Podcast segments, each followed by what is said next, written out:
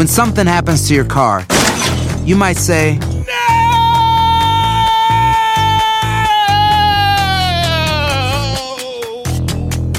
My car. but what you really need to say is something that can actually help. Like a good neighbor, State Farm is there. And just like that, State Farm is there to help you file your claim right on the State Farm mobile app. So just remember, like a good neighbor, State Farm is there. State Farm, Bloomington, Illinois. The Ford F 150 truck drives smart design forward. The standard 12 inch productivity screen helps you get what you need done too. And the available Pro Access tailgate improves access to bed and cargo and utilization of the bed, including when towing a trailer. Together with a wider bumper step, it's easier to access the bed and load in tight spaces.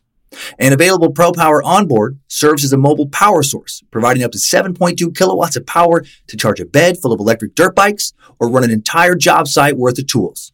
I'm still driving my 2016 F-150 truck and 90,000 miles in. As long as I keep it clean, it honestly still looks brand new. I've taken it down snow-covered Forest Service roads, taken it out camping, put a ton of miles on it on the freeway, had five adults in the cabin for long trips, and it's been great everywhere. Super dependable. I still love the way it looks, nice and rugged design, but with a super comfortable interior. And I'm still very happy with the quality sound system and heated seats. And since I bought my 2016 F-150 truck, the list of standard amenities that make a truck feel like a luxury vehicle have only grown. Tough this smart can only be called F-150. Find your local Ford dealer at Ford.com. Pro Access Tailgate available starting spring 2024. See Owner's Manual for important operating instructions. There is a fifth dimension, beyond that which is known to man. It is a dimension as vast as space and timeless as infinity. It is the middle ground between light and shadow, between science and superstition. And it lies between the pit of man's fears and the summit of his knowledge. This is the dimension of imagination. It is an area which we call the Twilight Zone. Replace Fifth Dimension with Fourth Dimension, and Rod Serling, the classic host of the beloved Twilight Zone, could have been setting up today's episode. Shaking things up this week and trying something new with today's suck. Little blend of science and superstition, philosophy and the supernatural.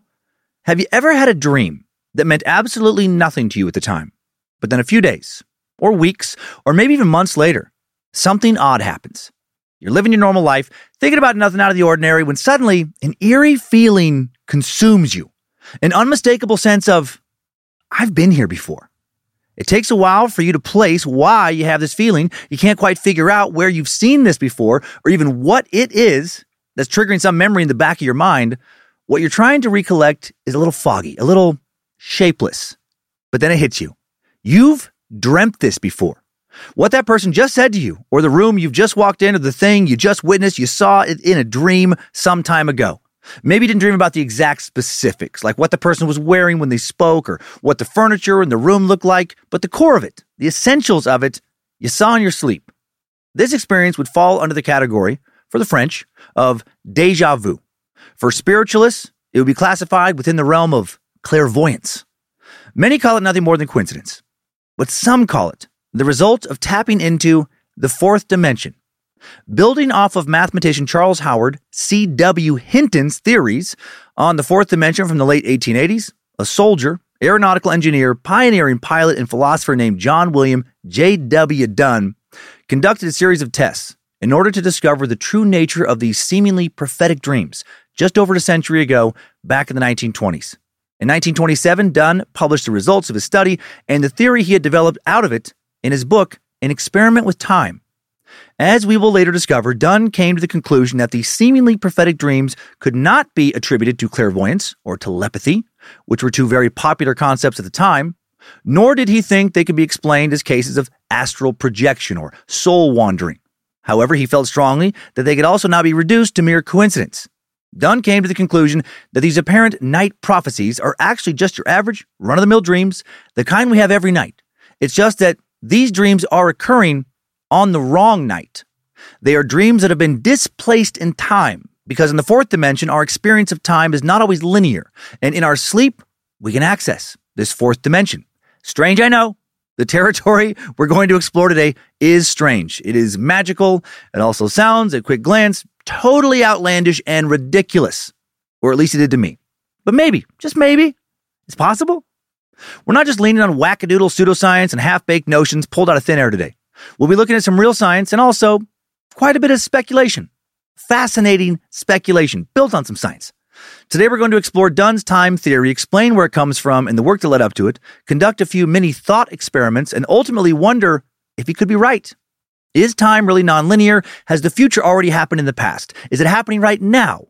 Where do I go when I sleep? Where do we go when we dream? What the hell does conspiracist David Icke think about all of this? The man who seems to believe he has awakened humanity to the critical threat of a reptilian agenda. Icke has also had some thoughts about the fourth dimension. His thoughts are, not surprisingly, more extreme than Dunne's already out there ideas. But we'll look at his thoughts nonetheless because, well, they're pretty damn funny. And the comments people have left beneath his video, funnier. We'll explore all this and more in this week's time traveling, dream hopping, maybe even ghost proving, reality shattering, metaphysical, and philosophical Twilight Zone edition of Time Suck. This is Michael McDonald, and you're listening to Time Suck. You're listening to Time Suck.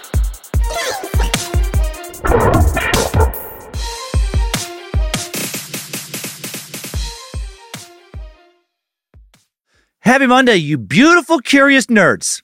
I hope you're ready to have fun, get weird as we explore some pretty out there, interesting territory today the fourth dimension. Uh, welcome to the Cult of the Curious. I'm Dan Cummins, Suckinator 5000, President, CEO, Secretary, uh, COO, and Sergeant of Arms of the Pat Sajak Fan Club. A weak little baby priest, exorcist assistant, and you are listening to Time Suck. Uh, hail Nimrod, hail Lucifina, praise be to good boy Bojangles, and glory be to Triple M. No announcements today. One of the things about the fourth dimension is that you can't have top of show announcements in it. Uh, I'm not sure why. It's just uh, they don't vibrate to the right frequency or something. Uh, but I can dedicate this episode to somebody, and I will. Today's episode is dedicated to New Hampshire time sucker Kevin Thompson, a very bright light in an often dark world, and someone you will meet today at the end of today's Time Sucker updates if you stick around for that. So stick the fuck around. Uh, and now, if you look at the clock, you'll notice that we're running out of time to talk about time. So it's time we get started.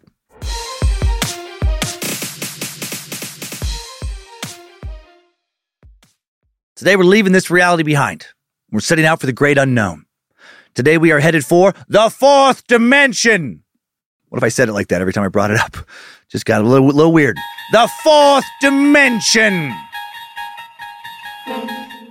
Although there are quite literally thousands of theories out there that attempt to confront the theoretical reality of the fourth dimension, in this episode, we're going to rely predominantly on the work of two philosophers a theoretical mathematician C.W. Hinton's work in the 1880s, an aeronautical engineer and philosopher, and a guy who did all kinds of stuff, fly fisherman, uh, J.W. Dunne's work in the 1920s.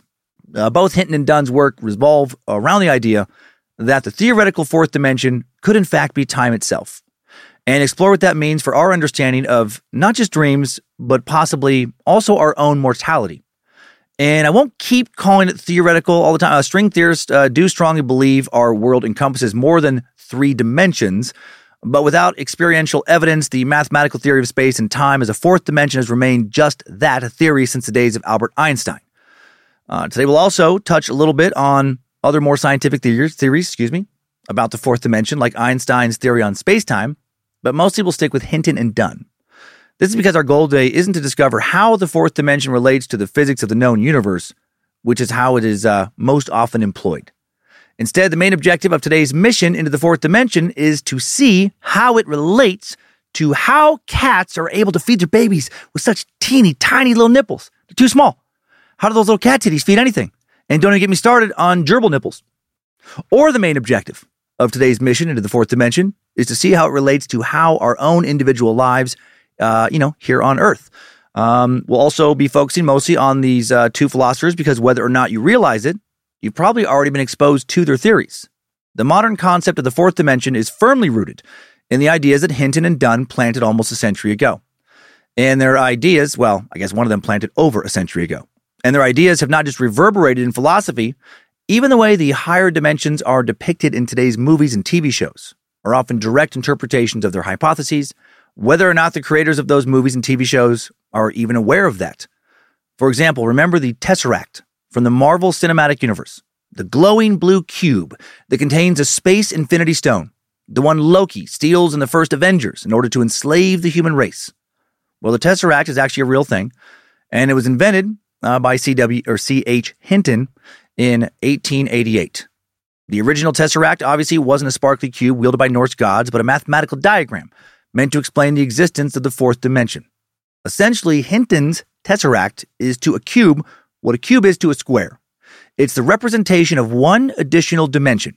And we'll get into how that works as best we can uh, more a bit later. I found it fascinating. I hope you do too. Uh, we're going to start off today by familiarizing ourselves with the absolute basics of fourth dimensional theory. We'll also get a feel for the cultural environment of Victorian England, which was, you know, where the concept initially started to solidify and gain traction. In honor of J.W. Dunne's belief that time is not linear, today we're doing away with the timeline completely. Time is not real, or might not be real. This is all uh, fascinating to me, but also pretty confusing. Uh, it's like Detective Rust Cohle said in season one of True Detective. Well, someone once told me time is a flat circle. Of everything we've ever done or will do, we're gonna do over and over and over again. And that little boy and that little girl, they're gonna be in that room again. And again. Ugh. And again. Uh, you know, actually, maybe time is not quite like that. That was fucking depressing. Uh, today's exploration of time is not going to center on kids being abducted, sexually abused, or murdered in ritualistic ways, and then somehow, you know, having that happen to them over and over and over and over. Not exactly. Uh, but if time is not linear, if the fourth dimension, uh, you know, you, if in it you can, in a sense, step outside of time, you could access some past moment and then re-access it and re-access it again and again and again. And I guess in a way, it is just happening over and over again. Uh, you know, uh, like uh, I don't know. I, oh my god, it's it's like playing a vinyl record for a few seconds, then lifting the stylus up, dropping it down, and replaying it, and then doing that again and again and again. Okay, after we lay the groundwork for this fairly confusing but I think worth it topic, we'll move into Hinton's theories, which were the first of their kind. We'll learn more about the Tesseract and also figure out why his essay, What is the Fourth Dimension, first published in 1886, uh, was nicknamed Ghosts Explained. Yep, ghosts. Talking about them in a bit.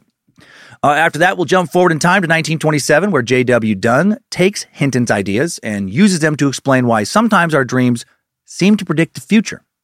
We'll also go over a few of Dunne's thought experiments and outline the steps he suggests anyone can take in order to harness our dreams as tools against time and transcend the boundaries of our third dimensional bodies and minds. So let's experiment with time, shall we? As long as us meat sacks have been traversing Earth, or maybe more accurately, as long as us meat sacks have had the cognitive ability to speculate about our own existence, we have asked the question why is it so much more challenging to push big objects up into our buttholes than it is to push large objects out of our buttholes? And in addition to that age old query, we've also asked the question is there more? Right? It's why we got the fuck out of caves two and a half million years ago. What else? Where else could we live? It's why we ditched the hunter gatherer shtick for agriculture during the Neolithic period. Is there more to live than just uh, our life, than just barely surviving, than constantly having to wander further and further in search of our next meal? What if we could stay in one place and grow our food and maybe work on building dwellings a little more wolf uh, resistant? It's why we came together and built civilizations.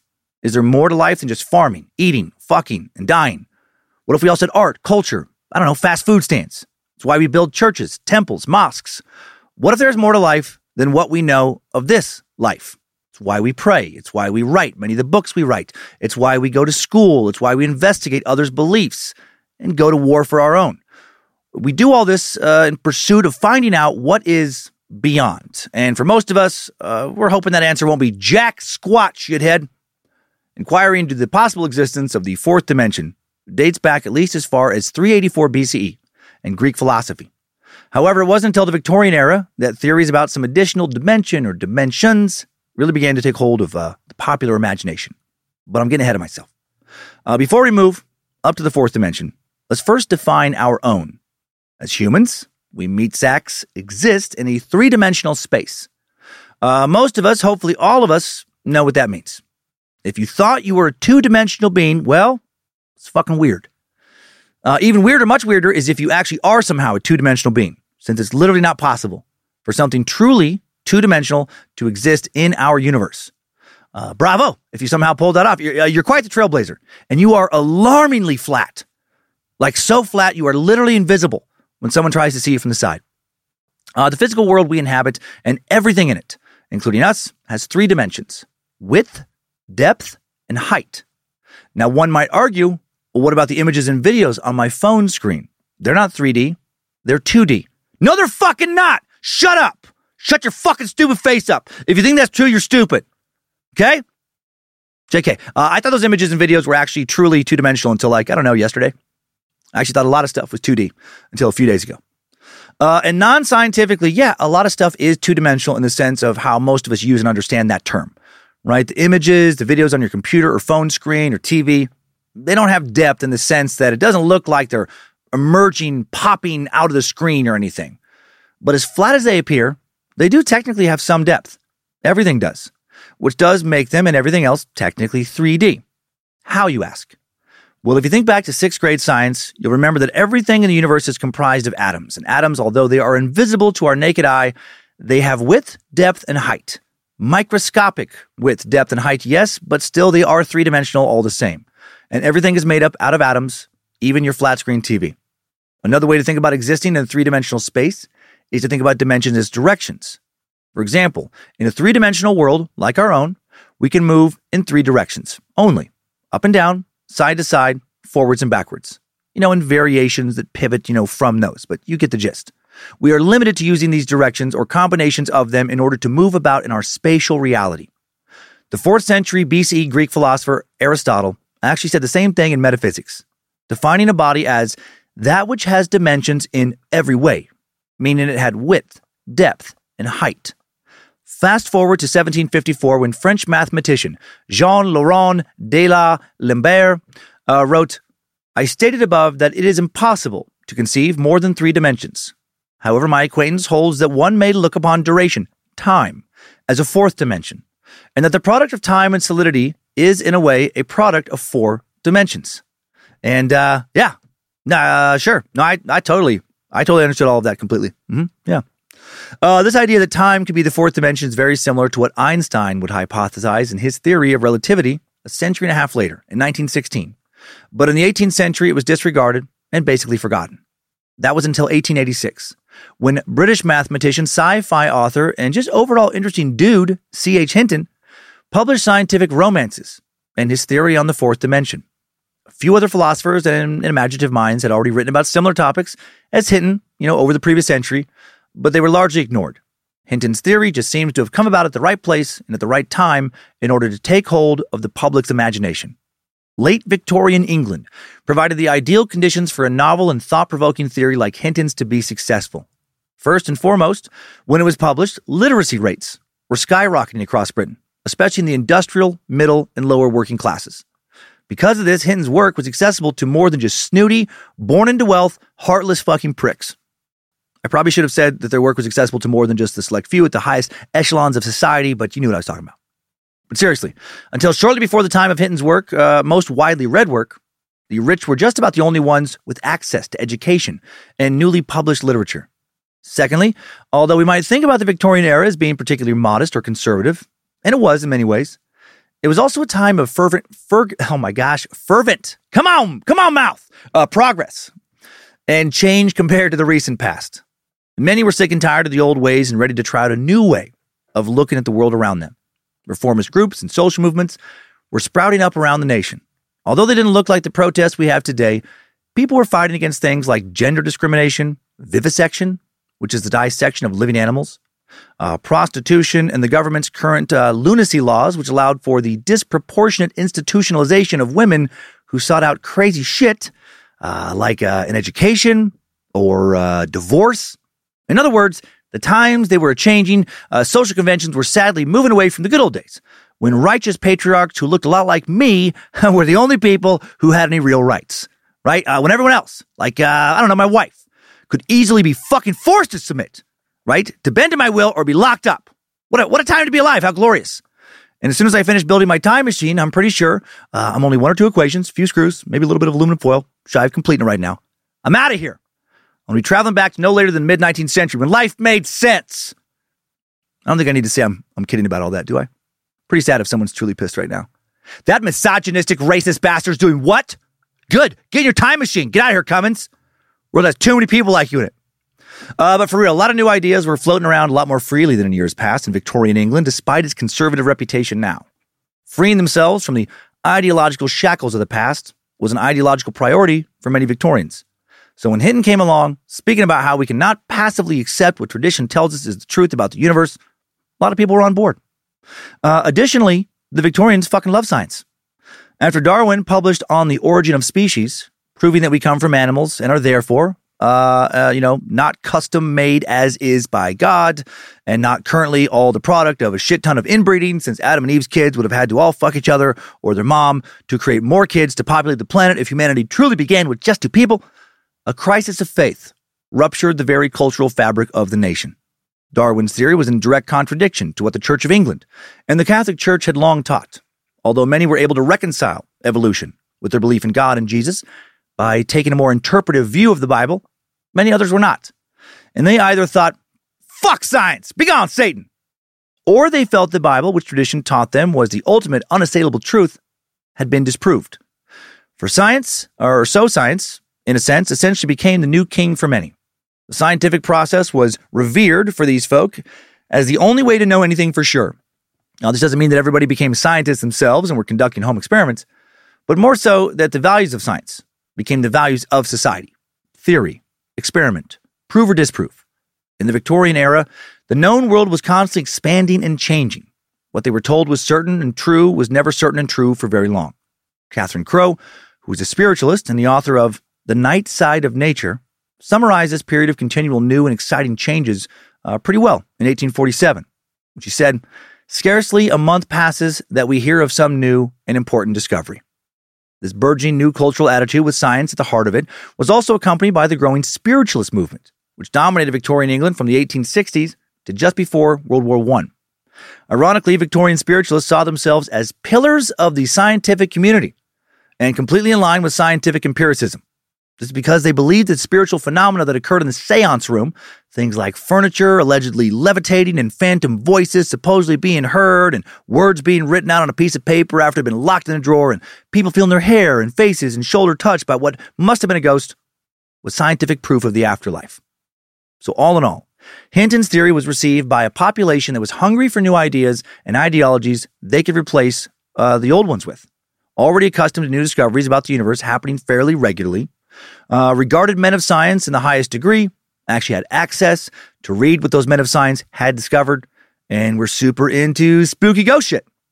And thus, the theory of the fourth dimension caught fire in Britain, which was pretty fucking cool. There is a door, and if you go through it, you will no longer be bound by the trappings of your three dimensional linear life. You will be able to see not just the world around you. You will also be able to step outside of your world and freeze time, reverse it, fast forward it, loop it. You will no longer be bound by linear movement.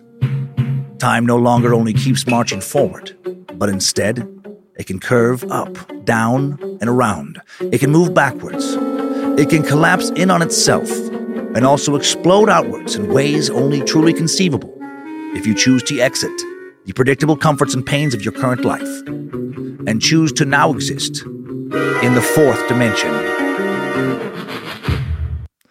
Uh, now, before exploring C.H. Uh, Hinton's theory of the fourth dimension, time for today's first of two mid show sponsor breaks. This show is sponsored by BetterHelp. If you suddenly had an extra hour show up in your day every day, what would you do with it? Work out, sleep, read a book, play Fortnite, call your mom, take judo lessons, finally watch all the episodes of Shameless. A lot of us spend a lot of our time wishing we had more time. But why? Time for what? If time was unlimited, how would you use it? The bad news is that you're not going to get that 25th hour. But what you can probably do is reprioritize where you spend some of your time. Therapy can help you find what matters to you so you can do more of it with your time. This year, my health is more important to me than cranking out another stand up special as fast as possible. So I canceled a tour, sacrificed that income, and decided to spend a lot of the time I just got back working out more, resting more, relaxing more, and enjoying time with family, friends, and just myself. And I'm so glad I did. I feel better than I have in a long time. And my BetterHelp therapist, Debbie, was very helpful in getting me to make the decision to pull back. Thank you, Debbie. If you're thinking of starting therapy, give BetterHelp a try. It's entirely online, designed to be convenient, flexible, and suited to your schedule. Just fill out a brief questionnaire to get matched with a licensed therapist and switch therapists at any time for no additional charge. Learn to make time for what makes you happy with BetterHelp. Visit betterhelp.com slash timesuck today to get 10% off your first month. That's BetterHelp, H-E-L-P dot com slash timesuck. After years of fine print contracts and getting ripped off by overpriced wireless providers, if you've learned anything, is that there's always a catch. So when you hear that Mint Mobile wireless plans are $15 a month when you purchase a three month plan, you're probably thinking, what's the catch? Well, there isn't one. Really. They cut the cost of retail stores and pass those sweet savings directly to you. It's pretty simple. Mint Mobile is here to rescue you with premium wireless plans for just 15 bucks a month and no catch. All plans come with unlimited talk and text plus high-speed data delivered on the nation's largest 5G network. And you can use your own phone with any Mint Mobile plan and bring your phone number along with all your existing contacts over. And in addition to saving money, like over a 50% price drop from what I was paying before, the network quality, in my experience, is better than it was with my old service provider. To get this new customer offer and your new three month unlimited wireless plan for just 15 bucks a month, go to mintmobile.com slash timesuck. That's mintmobile.com slash timesuck. Cut your wireless bill to 15 bucks a month at mintmobile.com slash timesuck. Additional taxes, fees, and restrictions apply. See Mint Mobile for details. Thanks to Rocket Money, I canceled a membership to a gym I used to go to, where I continued to pay a monthly membership for a couple of years after I stopped going. I didn't even recognize the charge. Rocket Money found it though, and it was canceled. Rocket Money is a personal finance app that finds and cancels your unwanted subscriptions, monitors your spending, and helps lower your bills so that you can grow your savings. Rocket Money will even try to negotiate lower bills for you by up to 20%. All you have to do is submit a picture of your bill, and Rocket Money takes care of the rest. They'll deal with customer service for you. Rocket Money has over 5 million users and has saved a total of $500 million in canceled subscriptions, saving members up to $740 a year when using all of the app's features. Stop wasting money on things you don't use. Cancel your unwanted subscriptions by going to rocketmoney.com slash timesuck. That's rocketmoney.com slash timesuck. rocketmoney.com slash timesuck. One in five Americans have learn a new language on their bucket list.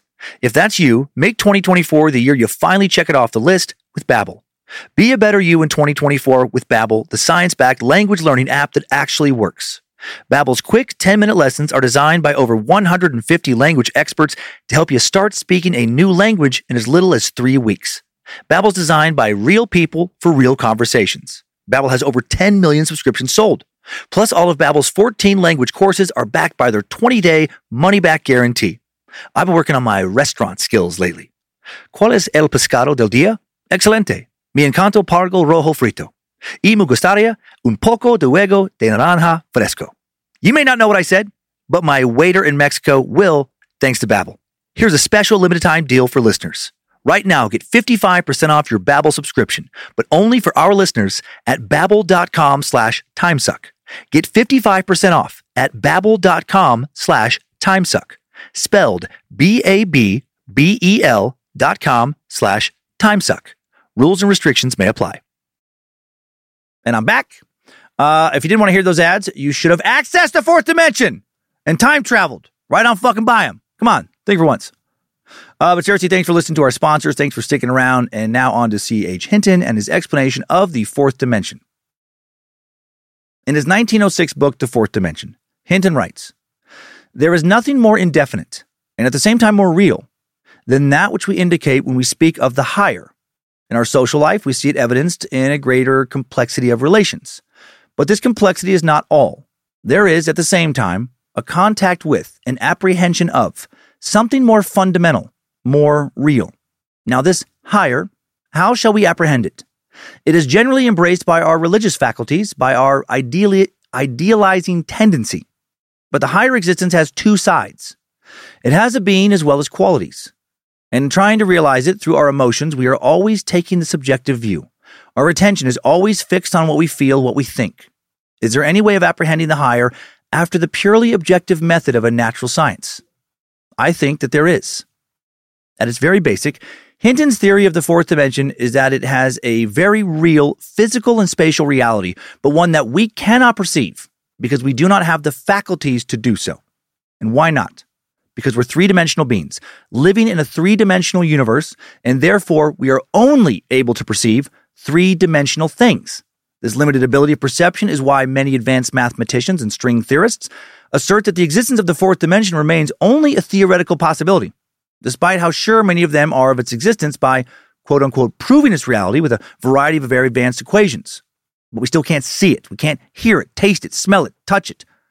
Because we literally do not have the physical ability since our senses are only built for three dimensional life. We can't even conceive fully what the fourth dimension might look like without visualizing it as a 3D space like our own. Even the very notion of visualizing is a three dimensional concept. We are hardwired to think and process reality only in terms of three dimensions. More than that, Hinton says we are limited by our acceptance of the supposed given truths of the universe. He believes we cannot rely too much on what we are told is the capital T truth. And here he's not saying anything like, fuck authority and don't listen to experts. He's saying that although it's important to listen to the dominant voice, we should also give credence to our own thoughts and instincts as valid sources of information, follow our own curiosity here and there. First essay Hinton wrote on the subject was titled, What is the Fourth Dimension? in 1886. He published the essay alongside five of his other works on theoretical metaphysics in a book called Scientific Romances. Arguably his most important work, today we'll be mostly focusing on that. In the opening of What is the Fourth Dimension, Hinton writes that at the present time, our actions are largely influenced by our theories. We have abandoned the simple and instinctive mode of life of the earlier civilizations for one regulated by the assumptions of our knowledge. Whatever pursuit we are engaged in, we are acting consciously or unconsciously upon some theory, some view of things. And when the limits of daily routine are continually narrowed by the ever increasing complication of our civilization, it becomes doubly important that not on, that not one only sorry, it becomes doubly important that not one only, but every kind of thought should be shared in. These are heavy concepts, and this motherfucker's writing in 1886. uh, Hinton says that the best way to surpass collective thinking, or as he puts it, pass beyond the do- domain of practical certainty and of looking into the vast range of possibility, is to ask yourself if the scope of knowledge we are told to accept is actually irrationally limited. Right? He goes on to say that it is the object of these pages to show that. By supposing away certain limitations of the fundamental conditions of existence as we know it, a state of being can be conceived with powers far transcending our own. And what the fuck does that mean? Sounds a little woo woo, doesn't it? Well, although Hinton's statements contains a lot of the same language that's used, uh, often incorrectly slash nonsensically, by New Age spiritualists, spiritualists slash con, art, con artists. My God, I cannot talk to this. It's driving me crazy. Uh, like Jeff and Shaleia Divine, who we covered in the Twin Flames Universe episode. Language likes conditions of existence and transcendental powers. Hinton's goals are actually very rooted in scientific rationalism. Uh, his message is that if we allow ourselves to think logically about the universe and consider the fact that perhaps there is more to it than we assume, by applying the rational laws of our dimension to a higher one, it's possible to reasonably reach the conclusion that just as we are more powerful than the rest of the creatures on this planet, there are beings out there more powerful than ourselves. Although he never actually defines what those higher dimensional beings could be, in addition to laying the groundwork for Einstein's theory of relativity, Hinton's work has largely been understood as a mathematical explanation for the existence of ghosts and or souls, or at least a possible explanation for their existence. And more on that later. Uh, right now, according to Hinton, what are the limitations that we have to uh, suppose away? In short, we need to consider that our perspective from the third dimension is limited. And if there is a fourth dimension, and also fourth dimensional beings, then they would only appear to us, could only appear to us, as three dimensional beings, since that's all we can see. Confused? That's okay. Uh, I had to go over all of this uh, many, many times for it to even begin to make sense. To make it all a little clearer, let's take, let's take everything down to one dimension. Hinton asks us to imagine a being that exists in a space even more limited than our own. Instead of a three dimensional world, let's imagine a single, straight, one dimensional line on which a single one dimensional being lives. This being would know what it means to move back and forth, nothing more. It has no concept of up or down because up or down doesn't exist to it. It can't look up or down, can't look side to side. The only reality is directly ahead or directly behind, literally nothing more. Uh, it's like kind of like compared to uh, modern video games uh, with rich immersive worlds with all kinds of movement and you know all these different choices. It'd be like like Super Mario's, like early Mario Brothers, right? Mario can only move across the screen from left to right. I guess he can move up and down too. So maybe that's not the best example. He's he's two dimensional, but you know, yeah, it's like that compared to like the immersive experience now in a sense of uh, you know games like uh, you know Red Dead Redemption. Uh, Hinton wrote the whole the whole of space would be to him but the extension in both directions of the straight line to an infinite distance. This, as rudimentary as it seems, is essentially exactly what Hinton says we do. As we are three dimensional creatures, we assume that space and its contents must therefore be an extension of our three dimensional world because that's all we've ever been able to perceive. He writes, the foregoing examples make it clear that beings can be conceived as living in a more limited space than ours. Is there a similar limitation in the space that we know? At the very threshold of arithmetic, an indication of such a limitation meets us. Another way to think about all this is by picturing a two dimensional being living on a two dimensional plane. Fucking forget my fucking stupid Mario Brothers bullshit. like a sheet of paper. For this example, we'll say that the 2D shape living on the plane is a triangle. Let's say that the 2D plane is infinitely long and wide. The triangle can travel anywhere on the plane by moving forwards and backwards, side to side, or a combination of both. So it's able to explore infinitely in any direction it desires, except up or down, of course. That third dimension, not accessible to it. Because it can travel in its own universe perpetually by moving in the directions it knows of, the triangle comes to the conclusion it's a, it's pretty smart triangle uh, that it knows all there is to know about existence. It's kind of a cocky little triangle. The triangle is totally unaware that its perception is actually very restricted. It has no idea that it can't move up or down because the directions of up and down simply do not exist to it. Now, let's say a three dimensional cube is placed on this two dimensional creature's plane, like a box set down on a sheet of paper. To the cocky little triangle creature, this new cube entity would simply appear only as a square. The triangle would be fucking certain. Nah, I don't know what you're talking about, cube. That's bullshit. That's impossible. Uh, you're a square. I can clearly see that you're a square. Right? This is because the triangle is only able to perceive the perimeter at the bottom of the cube, the outline of a 2D square.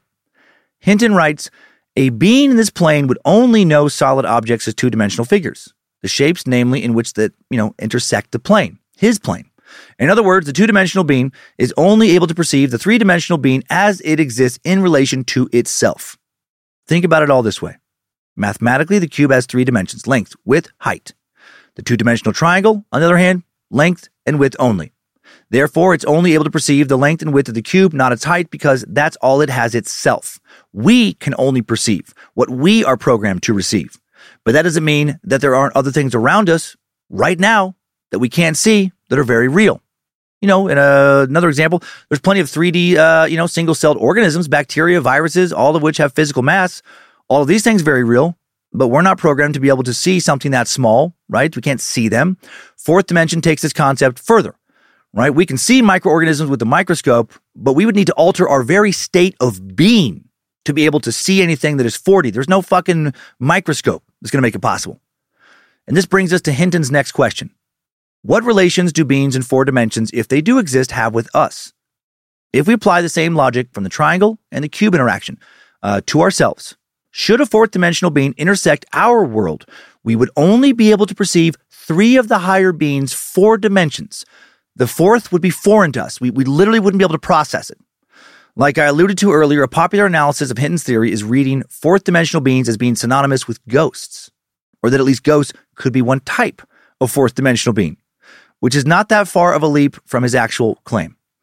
Uh, fourth dimensional beings, as Hinton describes them, are sentient entities that are not restrained to a three dimensional body. Furthermore, much like, again, the 2D triangle, only able to perceive the cube as two dimensional like itself, a fourth dimensional being would appear to us only as something we could recognize and understand. Why do ghosts supposedly flicker into and out of our sight?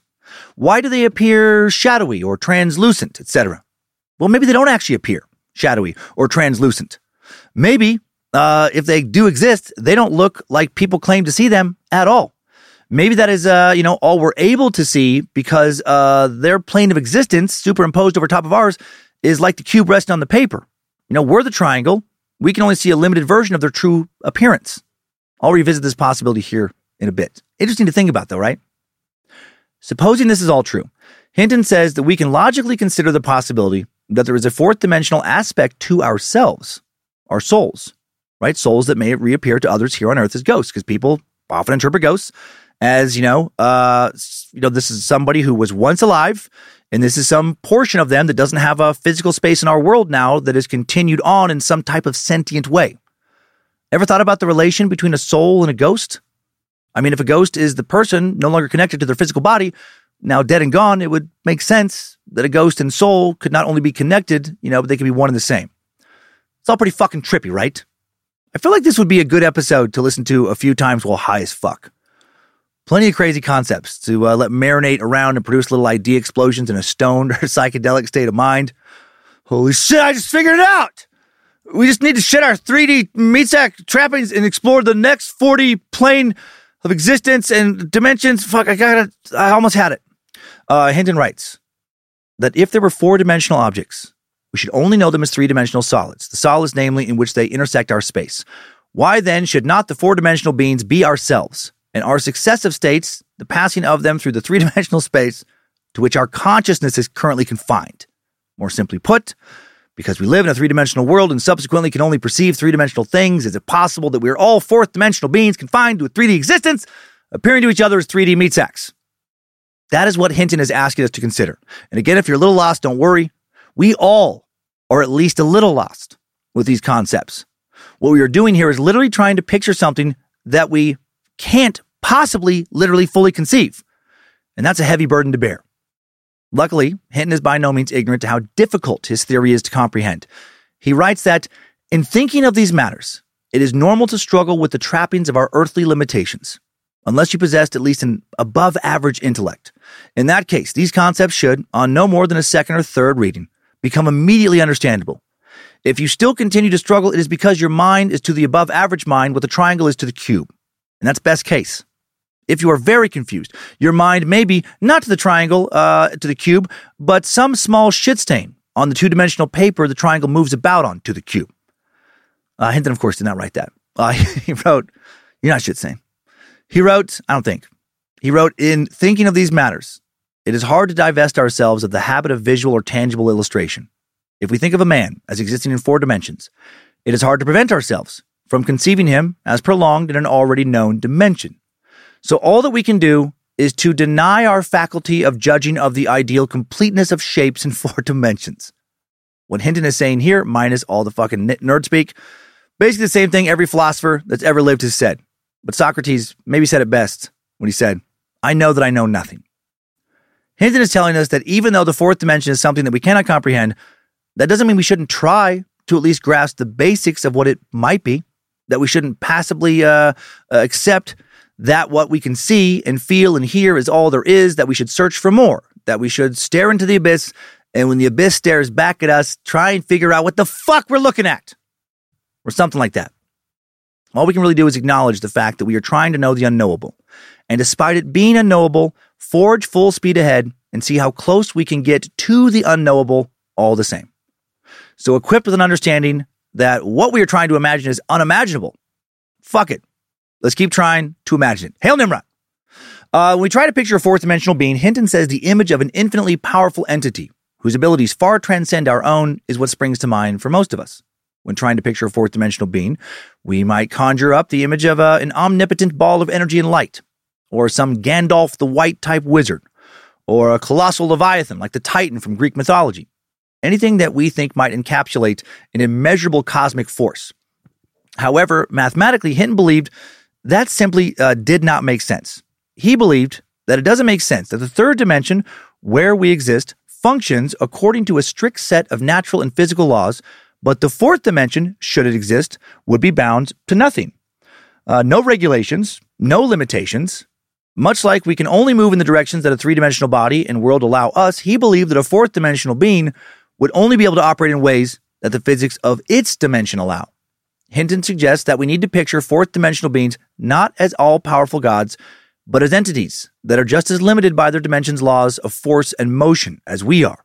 Only they are confined in four directions, whereas we're confined in three. He explained it like this A being existing in four dimensions must then be thought to be as completely bounded in all four directions as we are in three. All that we can say in regard to the possibility of such beings is that we have no experience of motion in four directions. The powers of such beings and their experience would be ampler, but there would be no fundamental difference in the laws of force and motion. If we take the popular route and consider fourth dimensional beings to be synonymous with ghosts, then this part of Hinton's theory would answer the question that so many of us are tormented by. If ghosts are real, why don't they fucking prove it? Well, by Hinton's logic, they can't. They can't prove it because we are truly unable, incapable on any level to document their existence by the laws of science that govern our 3D world because they do not live by those same laws. Again, interesting, right? This shit is interesting as hell to me. But like everyone else, I'm looking at all this, uh, you know, with uh, some degree of my own confirmation bias, a tendency of people to favor information that confirms or strengthens their beliefs or values and is difficult to dislodge once affirmed. I'm biased to some extent by wanting there to be A, a strong theory that supports the possibility of ghosts, and B, a theory that also offers a reason why the existence of ghosts is perhaps impossible to be scientifically proven, at least with the current trappings of our existing scientific limitations. All right, let's return to that two dimensional plane example for uh, a second to further the possibility of the fourth dimension.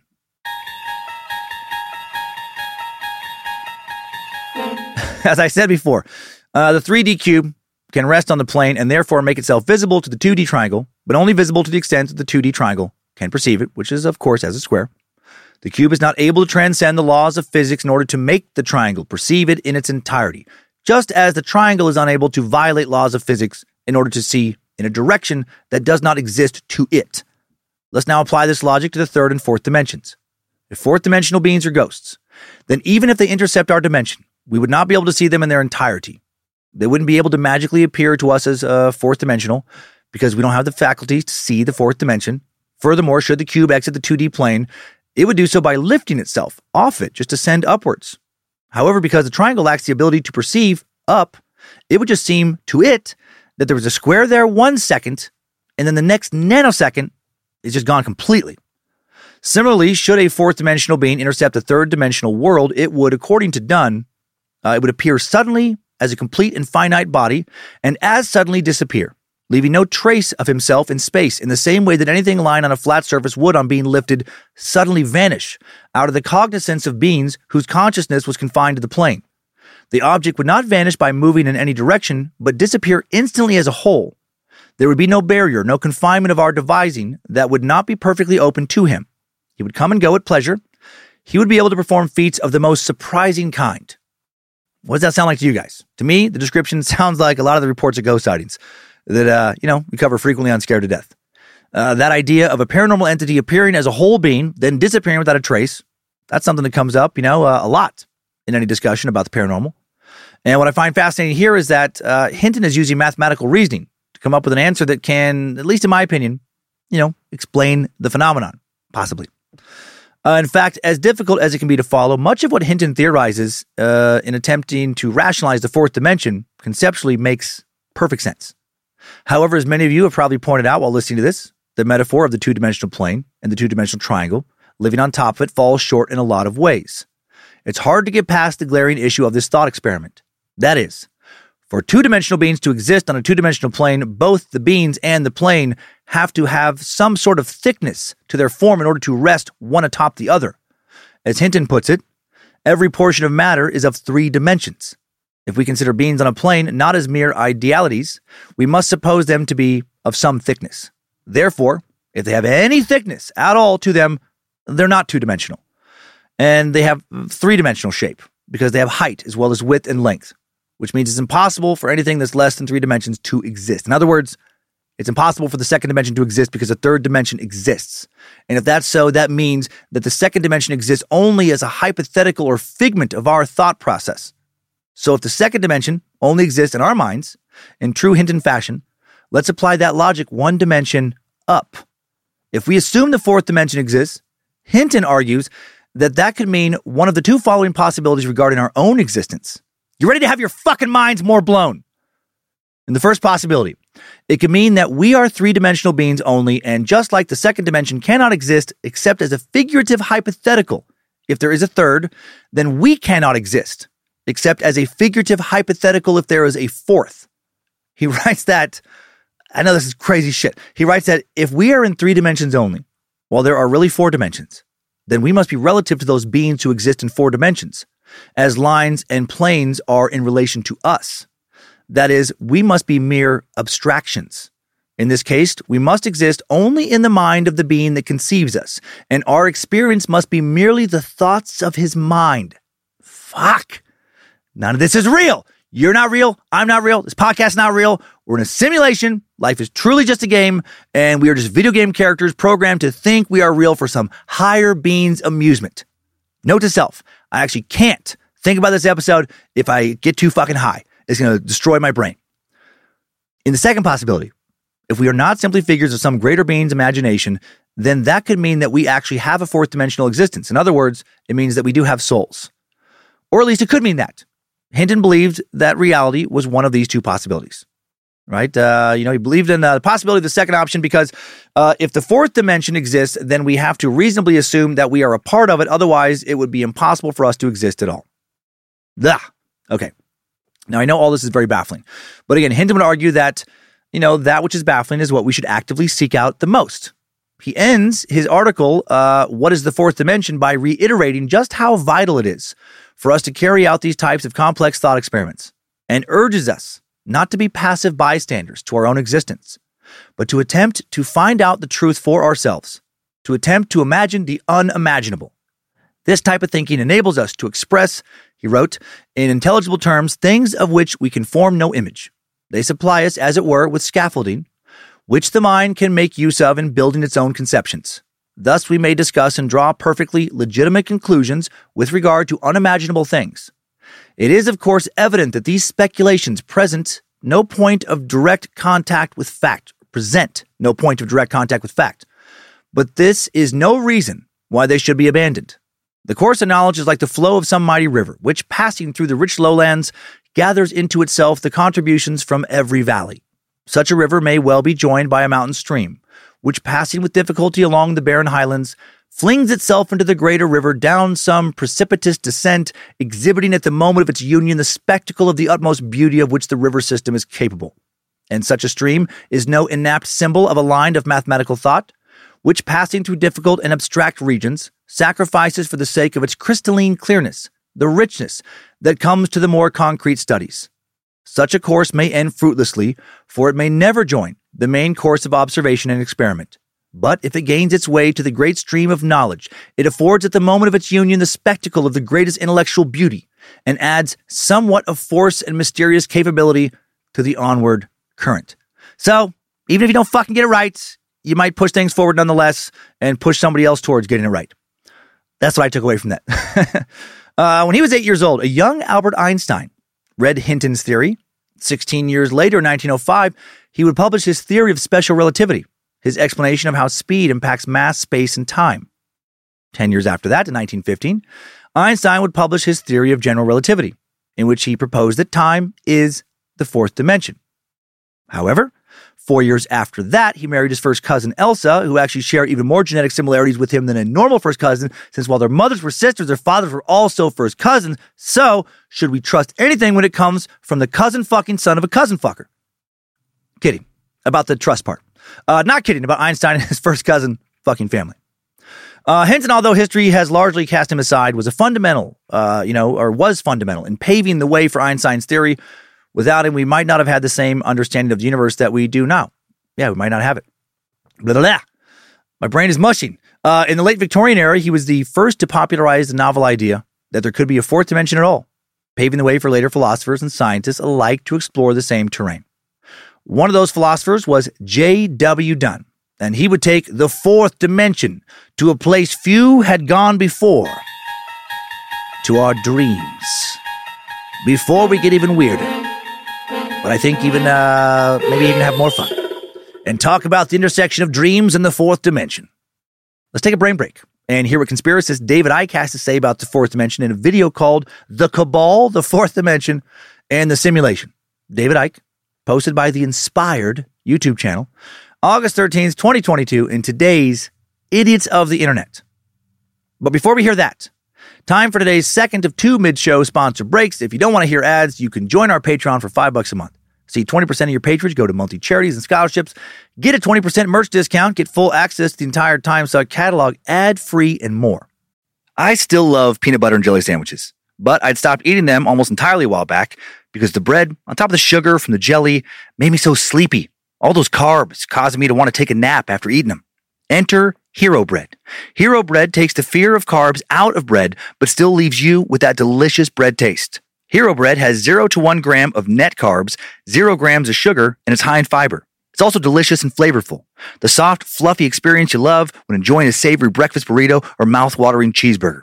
There is something for every craving, including sliced bread loaves, buns, and tortillas. And there are monthly small batch drops of indulgent favorites, like the 2 grams of net carbs Hero Croissant or the 1 gram of net carbs Hero Cheddar Biscuit. I had a loaf of Hero Classic White Bread delivered last week. Soft, fluffy, and delicious. Five grams of protein per slice, and it's high in fiber. And the best part?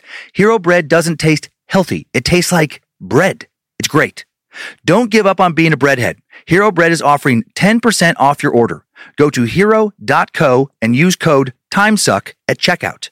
That's TIMESUCK at H E R O dot C O. And now, thanks for sticking around.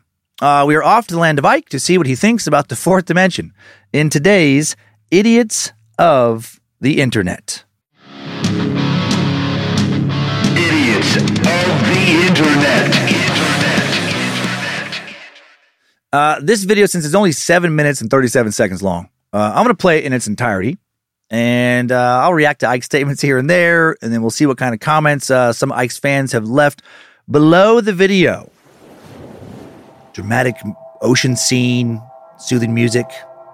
David Icke, big the on the biggest trap that researchers and seekers of truth can fall into is reaching at any point the idea that they've got it.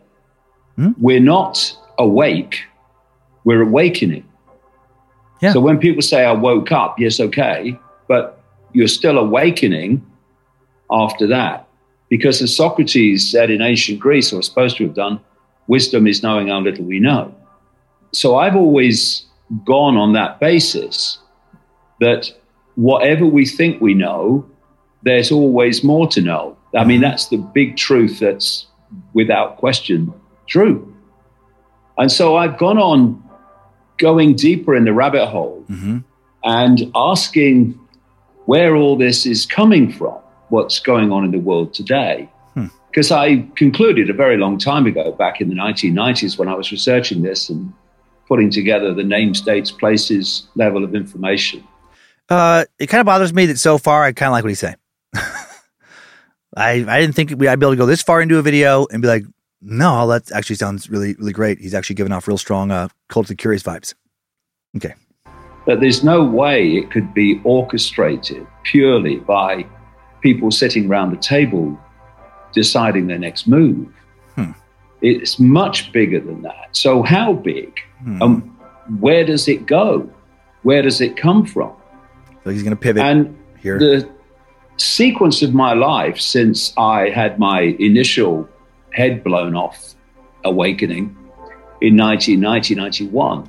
what he's talking about there is when he went on this uh, this British uh, talk show and, and was severely mocked for wearing this uh, kind of aquamarine, turquoise, I guess, colored tracksuit, and uh, explained to the audience that he was the Godhead. And before that, he'd been a BBC sports broadcaster. That that's where David Icke pivoted into the conspiracist he is now. It was a pursuit of where this came from. And it was the knowledge that what we see and therefore think we know about what's going on Uh-huh. is only a fractional part of what there is to know. So, what I've done over the last 32 years Okay. is span out from just the daily news of events and what's happening, what Klaus Schwab has said or Gates has said or any of these people. Huh? And I want to know what's behind them. And so I've been on this journey going deeper and deeper in the rabbit hole. And Okay. I realized that beyond the what I call the global cult, the Oh, global here we go. secret society network, Here we through go. which this is all orchestrated, Uh huh. Was a non-human force There we go. that was manipulating human society to its own ends. Love it. Ah, that's the Icke I know. There's there there he is.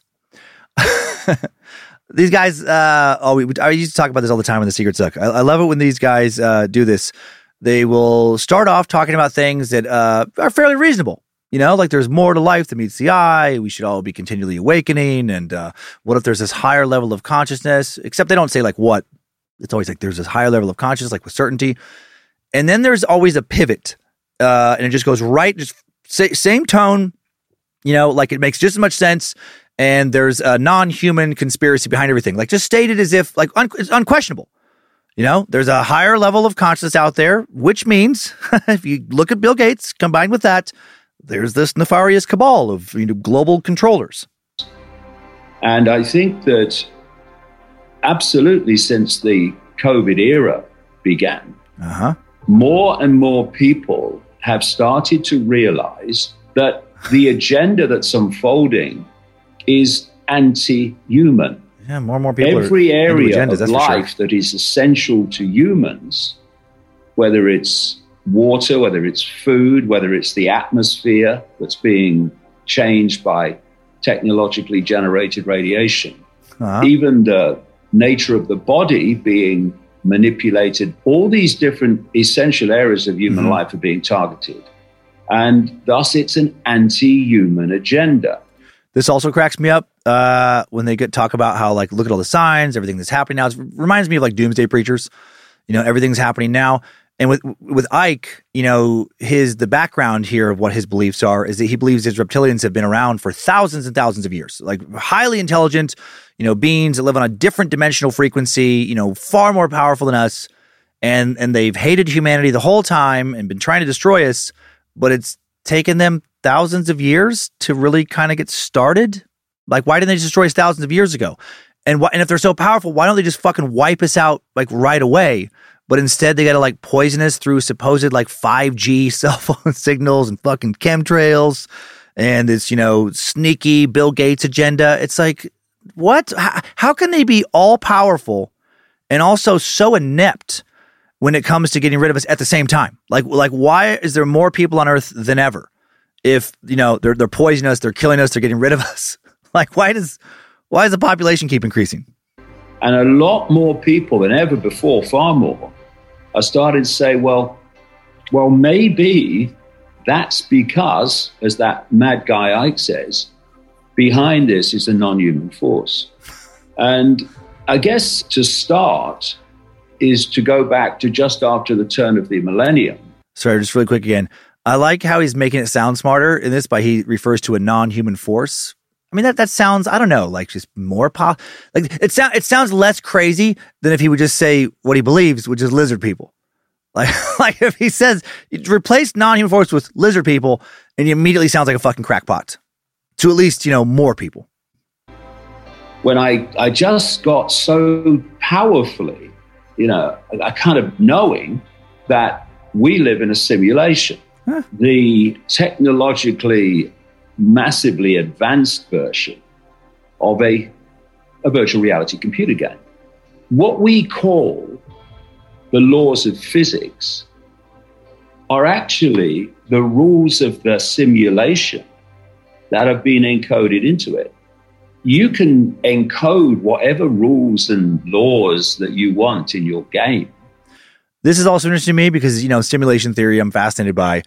But it's like, okay, if we are these little avatars or whatever, or fucking, it's very matrixy But like if we're if we're if we're just like these little uh, people in this video game, then just like I can just take my game and fucking smash it. Like if I want to get rid of the characters in the, game, I can just fucking smash it. I can smash it to bits. And then those characters, or like the computer programmers who made the game originally, I don't know, put a fucking virus into the game that just anytime somebody tries to play it, it just wipes it out. It just fucking cleans the slate. It's like, what is the point of trying to fight back if we are in a simulation? It's like, yeah, the people that control the simulation are so much more advanced. They don't give a fuck if we're trying to rebel. They could just easily just smite the shit out of us. Like that's that's not an entity you can fight back against. But you're still going to be limited by the processing speed of the computer system or whatever you're working with. And that's the speed of light. So I was long exploring this side of things. Mm-hmm. And then in the last couple of years, a lot of things have been happening to me that have been pointing me in a very clear direction. Okay.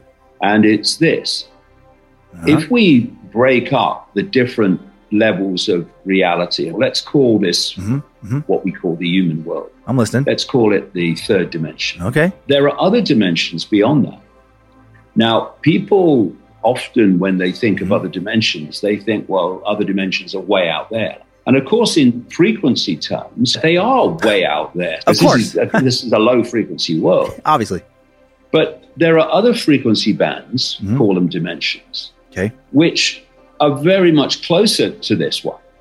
and there's one which the spiritual arena and ancient cultures, they call it the astral. Hmm, astral I plane. call it the fourth dimension. Okay. And then there's beyond that, the fifth dimension. Huh. No shit. Okay. And that is beyond the simulation. oh. That is outside the simulation. So if you Okay. awaken, this Uh-huh. is what I think awakening is. yeah. If you awaken to expand your consciousness Mm-hmm. beyond the third dimension, beyond the fourth dimension, you're then tapping in to information, knowledge, awareness, Oh, knowing shit. that is not being tampered with by the simulation. Oh. And that's what we call waking up. That's when people start to see things. Why didn't I see it before? Because you were within the simulated, manipulated reality before. So, what this series of amazing synchronicities in my life in the last two years have Yeah. pointed me to is that this reality we can see is being manipulated and this simulation controlled by and Uh-huh. created by and projected from the lower levels of the fourth dimension, the lower astral. And the lower Yeah. astral is the realm of demons, Okay. demonic consciousness, distorted consciousness. For sure. People call lost souls. It's a mess. Mm-hmm. It's very low vibrational. It's very dark. Ugh. It's very confusing and Yuck. it's very chaotic. Mhm. Which means that this cult He's almost done. that Mhm. I've been exposing This cult. 30 Yeah. years, Mhm. which is behind world events and the direction of the world and the chaos that's unfolding, Fuck yeah, bro. is actually an extension, an expression of this lower astral consciousness Uh-huh. and the entities that reside there. Okay. Well, there you have it. There you have it. That was just a little teaser. You can. that was a teaser of a full interview that I think is a couple hours long. You, you know what? Okay, I know we've been already talking about a bunch of weird shit here, and so you might think, well, that wasn't that much weirder than what we've been talking about. It's the certainty of people like Icke that bothered me so much. The- just the the way the information is presented, just this absolute knowledge, you know, absolutely knowing unknowable things. He can think all that shit's true but purely hypothetical. Also bothers me that he clearly has watched The Matrix like fucking 50 times. and a lot of this is just like, dude, you just talk about The Matrix. Uh, but he doesn't back up his assertions with scientific theories or thought experiments. Like he, he just, he just says shit. Here's some, here's some shit. Here's some facts that I just made up. Uh, or speculations that I'm presenting as facts. Okay, now let's see what other people who heard all of that thought. At Risa Johnston 861 posted, yes, the demonic entities in the other dimensions can attach themselves to humans, influencing our third eye vision, the pineal gland area, back of the neck, our decision making process, etc. It blocks us from receiving universal light and wisdom, holds us back from moving forward and manifesting goals, a spiritual battle between the light and the dark. Humans have choices to make at every crossroad. Always ask for the highest guidance and protection every day. And then little kiss, little X. Mhm. So, okay, we're uh, under demonic attack constantly. Well, how do we protect ourselves? Well, somebody has the answer underneath that comment at F the Matrix. Mm, fuck the Matrix, uh huh. They have the answer. They wrote big time and keep that pineal gland activated by using apple cider vinegar. Add sprouts to your diet. You can grow them in a jar. Listen to different frequencies on YouTube, like Meditative Mind Channel has lots of music for pineal gland. Uh, God bless. Okay. So, uh, you know, if you don't want a bunch of fucking demonic entities uh, attaching themselves to your third eye, you you gotta eat a lot of sprouts, and you gotta drink a lot of apple cider vinegar. There, well, there you go. You know, fucking wow. I wouldn't I wouldn't guessed that. That's an interesting life hack.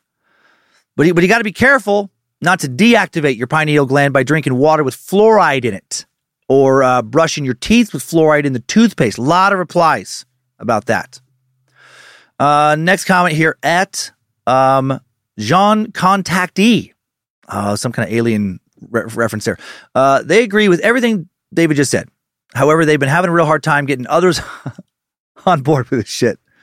They posted, it's called a planetary consciousness simulation. I've been approaching, this is my favorite sentence. I've been approaching researchers for 15 years, and not one of them were interested in the subject. I literally picture this person putting on an actual fucking hat made out of tinfoil and just pushing their just fucking crazy eyed, like hair going in every direction, like just dirty, just fucking stinky. They push their way into just one research facility after. I know, just let me talk to the scientists. No, just let me. They gotta look into my planetary conscious simulation. Get your hands off me. You're hurting me. Uh, God damn it, you reptilians. And then just literally gets thrown out onto the fucking concrete in front of the facility by security. Just 15 straight years of that. Every time these videos pop up, he's like, I know. I've been telling everybody. Uh, at Serious Doubt, not only believes in the fourth dimension, they know how to get there. So that's pretty fucking dope.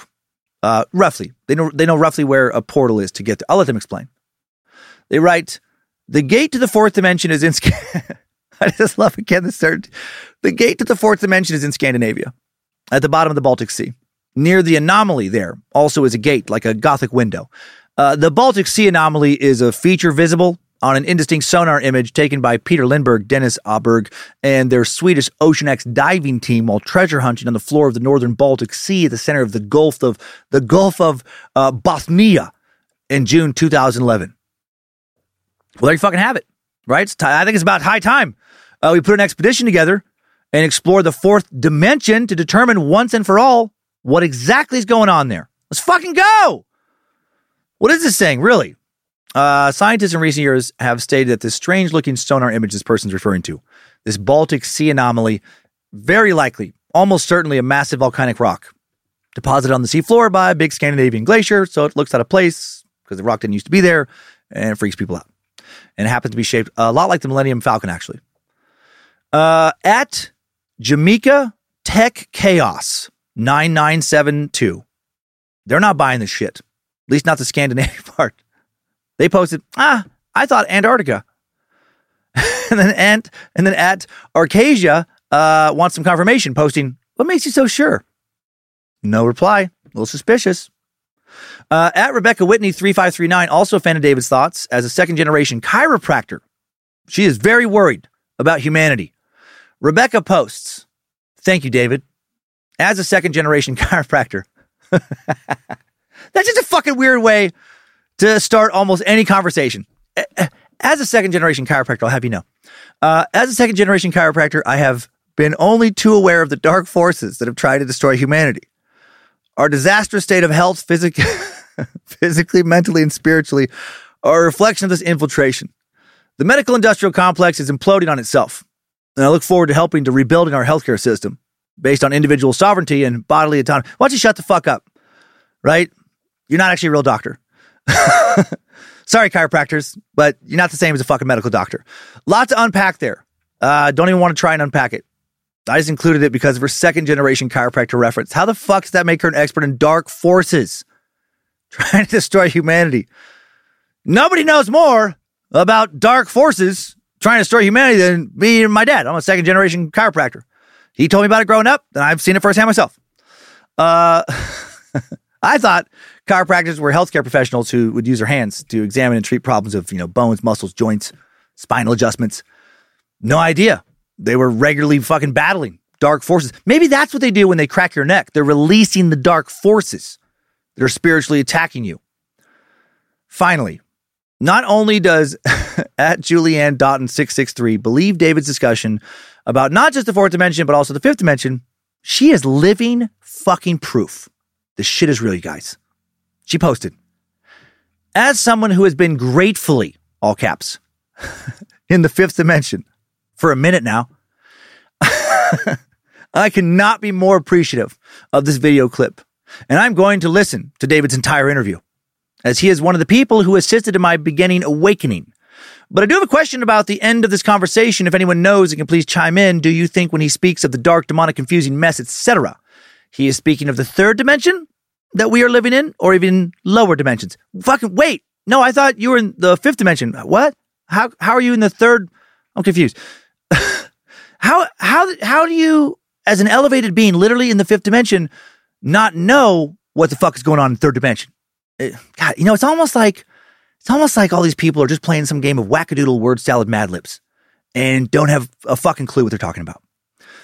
Uh, how did she get to the fifth dimension? She must have been on one hell of a journey, right? She clearly dived down to that fourth dimension portal at the bottom of the Baltic Sea, traveled through the Gothic window, and then God knows what she had to do to find a door to the fifth dimension. Probably had to battle fucking dragons, fight a necromancer or two. And I probably need to get back to our slightly less weird subject matter uh, here today. Idiots of the Internet. Okay, after what was hopefully a fun little brain break, let's get back to exploring uh, another fourth dimension theory. Uh, that is, I'll admit, you know, just about as nuts as thinking that there was a door to uh, the fourth dimension on the Baltic Sea floor. But J.W. Dunne, I do think, makes a better argument for what the possibility he's proposing uh, here is, like the reality of this possibility, than David Icke has made an argument for literally anything ever. J.W. Dunne's theory of time and dreams hinges on the idea, definitely a little far fetched, of precognition. According to Britannica, the precognition is the supernormal knowledge of future events, with emphasis not upon mentally causing events to occur, but upon predicting those occurrence of which the subject claims has already been determined. Dunne would disagree. Uh, he uses the term precognition not to describe a supernatural or paranormal glimpse of the future, but to describe the normal, supernormal, synonym for exceptional, experience had by everyone when they dream. And he created his theory based on the work of Hinton and Einstein. As we know, Hinton believed we are fourth dimensional beings that are limited by our three dimensional bodies and perceptions. We are confined to seeing and experiencing the universe in a three dimensional way because our faculties are only able to perceive three dimensions. If Hinton is right, when uh, is the only time when is the only time that our three-dimensional limitations or as dunne puts it our mentally imposed barriers might be broken down and weakened enough for us to see something in a very new way. Uh, when we are asleep when sleeping our consciousness is still at work but our bodies and minds are in a divergent state different than when we are awake. We are in a sense dunne's beliefs not necessarily mine freed from our three-dimensional thought shackles. So based on that interesting idea if einstein is also right in saying that time is the fourth dimension then that would mean that while we are asleep, we are experiencing time possibly as it truly is. Although neither philosopher talks about this, you could also apply their theories to the use of psychedelics and say that, uh, you know, uh, uh that's another time our three dimensional limitations of perceptions are broken down, you know, when we're hallucinating. I feel like I might have entered the fourth, if not fifth or sixth dimension when I was already pretty high in LSD and magic mushrooms and then did a few cycles of DMT. Not sure where my mind was during those DMT spikes. Kind of fucking blacked out for a few minutes. Pretty sure I was not in this plane of existence. There's at least a small chance my consciousness may have been with at Julianne Dotton 663 somewhere, fighting dragons, battling necromancers. Uh, time, Dunne says, is not chronological. It does not follow along a single straight and rigid path. We only think that it does because that is the only way our three dimensional existence allows us to experience time. Uh, just like the 2D triangle would only be able to perceive the cube as a 2D square, we are only able to experience a four dimensional thing, time, in a three dimensional way, which is in a linear fashion. When we see the future in our dreams, it's not that anything spectacular is happening to us, Dunne asserts. It's just that obstructions of our everyday existences are cleared, and we're able to experience more than just our three dimensional world. Kind of like what happens when we eat enough sprouts. and drink enough apple cider vinegar to fucking really get that third eye humming, right? Vibrating at the highest possible frequency. Sorry, I'll stop linking Dunne's thoughts to Icke's. Uh, it's confusing enough without me fucking it up. Refocusing. And again, don't worry if this is uh, a little convoluted. It is inherently a bit confusing. But I'll explain uh, all this in more detail to make it at least a little less confusing. Be sh- before sharing more of Dunne's dream thoughts, let's travel to 1927 to meet him. Actually, let's travel to 1875 when he's born. John William Dunne, born on December 2nd, 1875, on a military base called uh, Curragh Camp in County Kildare, Ireland, where his father, General Sir John Dunne, was stationed at the time. Although a born Irishman, his mother was English, and he subsequently spent his childhood and most of his adult life in England. As a child, he was insatiably curious. He once sustained an unknown injury that left him bedridden for some time, and it was the long hours he spent alone while recovering that first sparked his interest in time. He once asked his nurse about time, what it actually was. She told him the time is how we are moving from yesterday to today and then onwards into tomorrow and into the future. Upon reflection, Dunne said that that answer didn't satisfy him, only sparked more questions. He wondered, which did she mean was time? Yesterday, today, and tomorrow? Or the time which it took us to travel from one to the other? Dunne would spend the rest of his life searching for the answer, and by the time he died in 1949, he felt like he had found it or was at least very close to finding it. Like his father before him, Dunne originally was a military man. At the end of the 19th century, he volunteered as a common mounted trooper in the Second Boer War, which was a conflict between the Boer republics in South Africa and the British Empire. A conflict fought mostly over massive gold reserves in South Africa, and a conflict the empire would win. However, before he could see the colonizers' victory in 1902, in 1900, Dunne contracted typhoid fever and was discharged on army sick leave. While back in Britain and recovering, he began to study flight he was inspired by the fiction of author Jules Verne and the ineffective observation balloons he had seen deployed in the Army. An observation balloon at the time was similar to today's hot air balloon, with a military spy or observer sitting in the basket trying to gather aerial information about the enemy's movements. However, the actual balloon was filled with hydrogen gas and sealed closed, so it was incredibly flammable, very faulty. Encouraged by his friend H.G. Wells, the dude who would go on to write The War of the Worlds, The Island of Dr. Moreau, over 50 other novels and dozens of short stories and be called the father of science fiction, he spent his time at home conducting tests of different flight models, all of which failed. During this period, Dunne was also obsessed with a dream that he had one night when he was just 13 years old, when he'd been flying a machine that required no steering. In 1902, he was called back to serve another tour in South Africa, this time as a second lieutenant. He was only there until 1903 when he fell ill again and was sent home again. Back in Britain once more, Dunne continued to study of flight with particular interest in creating something that had inherent aerodynamic stability. By 1910, he developed the world's first demonstrable stable aircraft called the Dunne Point 5 or the D5. The aircraft was a tailless biplane and had a swept wing design. It was so stable that Dunne was able to take his hands off the steering and jot down some notes on a piece of paper while in flight. One of the official observers of this demonstration was Orville Wright, who, along with his brother Wilbur, I've heard of him, uh, had invented the world's first successful motorized airplane in 1906. By 1913, the world had its share of stable aircrafts, and Dunne was forced to retire from flying due to his poor health.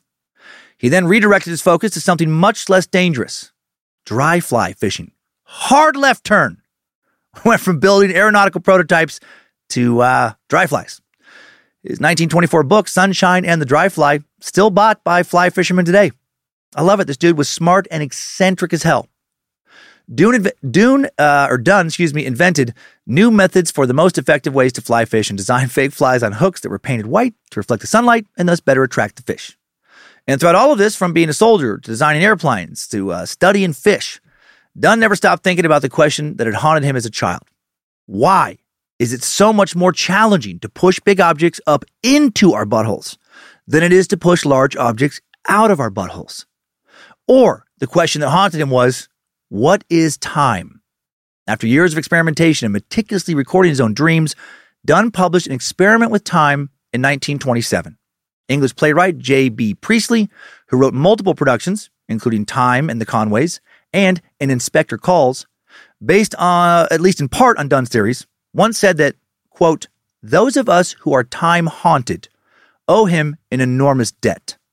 What he means by this is that for those of us who can't think about existence for too long or too deeply without descending into a fucking mad rabbit hole of panic and questions and frustration because the questions we have are impossible to answer, questions like what does it truly mean to live and to go from today to tomorrow to the next day after that, if time is not actually truly linear, if there's an afterlife, if I die today, will it forever be today for me when I am dead? Because if I'm dead, how can there be a tomorrow? For those of us who are tormented by thoughts like these, Dunne's work can offer solace. Not because it, explain, explains everything, or even that explains anything for sure, but because it gives us a way to experiment and attempt to solve for ourselves what he calls the problem of time. To get us into the philosophical headspace, an experiment with time starts out with the brain teaser of sorts, and I really like this one. Suppose that you are hosting a visitor from some country where all of the people that live there are born blind, and you are trying to get him to understand what you mean by the word seen. Luckily, both of you are well versed in and comprehend completely all the meanings of all the scientific and technical expressions you use to try and get it across what it means to see. Just fucking go with this. You're a scientific sight expert, okay? No one has ever known anything more about sight than you, and this person uh, has the ability to comprehend anything science based. Dunne writes Using this grounds of mutual understanding, you endeavor to explain your point. You describe how, in that little camera, which we call the eye, certain electromagnetic waves radiating from a distant object are focused onto the retina, and there are uh, and there produce physical changes over the area affected. How these changes are associated with currents of nervous energy in the crisscross of nerves leading to the brain centers, and how molecular or atomic changes at those centers suffice to provide the seer with the registration of the distant object's outline. Your visitor understands all that shit. However, what you've given him is merely a description of the physical process, not what it actually means to see, because there is so much more to sight than the scientific words behind it. So, now that he has the knowledge of the how, so to speak, you move on to the what of the issue and try to describe color. In some, you say that each color gives off a different wavelength, and the brain and the eye work together to register the differences in lengths and thus perceive the different colors. Again, he understands completely how this process would lead a person with the ability to see uh, to see different colors. And you could leave it at that and send him on his way. He would depart thinking that your description and the language of physics provided him the information that's equal to the knowledge of what sight is that a person with the ability to see has. For instance, now that he understands what electromagnetic wavelengths the color red gives off and how the eye and brain function in tandem to perceive it, he knows what the color red is in an academic sense. But of course, he doesn't really know, not in the way something with sight knows, knowing how red works versus actually experiencing what red is. Knowing what something having the characteristics of redness is are not the same. So your job's not over. Now you decide to try and describe redness. But you'll soon find that any description you might offer of what redness is is futile in your situation. Because to understand the description, he would already have to possess the faculties to see, right? There truly aren't enough words to describe it. Your vocabulary can't match your senses. You could describe a sunset or a poppy or Lucifina's bright red lipstick or a barn or a stop sign, but none of it would fully encompass what it means to say, sit atop a hill at sunset on a partly cloudy summer's day and truly witness the glory of all the different beautiful tones of red highlighting the edges of clouds, filling the horizon with a vast spectrum of different red hues separated by the most minuscule degrees of saturation. Dunne writes that you might keep trying to describe redness physicality until exhaustion supervened. Uh, which the while the blind man nodded and smiled appreciation, but it is obvious that at the end of it all, he would have no more suspicion of what it is that you might immediately experience when you look at a poppy field than he had at the outset of your conversation. This is because physical description is not a substitute for actual experience. Dunne continues with Now, redness may not be a thing, but it is certainly a fact. Look around you. It is one of the most staring facts in existence. It challenges you everywhere, demanding, clamoring to be accounted for. And the language of physics is fundamentally unadapted to the task of rendering that account. And yes, he said staring facts in, in existence. I triple checked to make sure staring was not a typo there. I uh, had not uh, seen the word used in quite that context before, but that's what he meant. Uh, once we realize that the language of physics is fundamentally unadapted to the task of conveying color, for example, Dunne says, we can then logically come to the conclusion that color is not the only fact of the universe that physics cannot properly account for. You could describe color in scientific terms for hours and hours and hours, but the truth is, unless someone has the facilities, the faculties to actually see, uh, color would remain completely unimaginable. This is the crux of Dunne's argument for something like the fourth dimension. Just because physics cannot account for it does not mean it doesn't exist.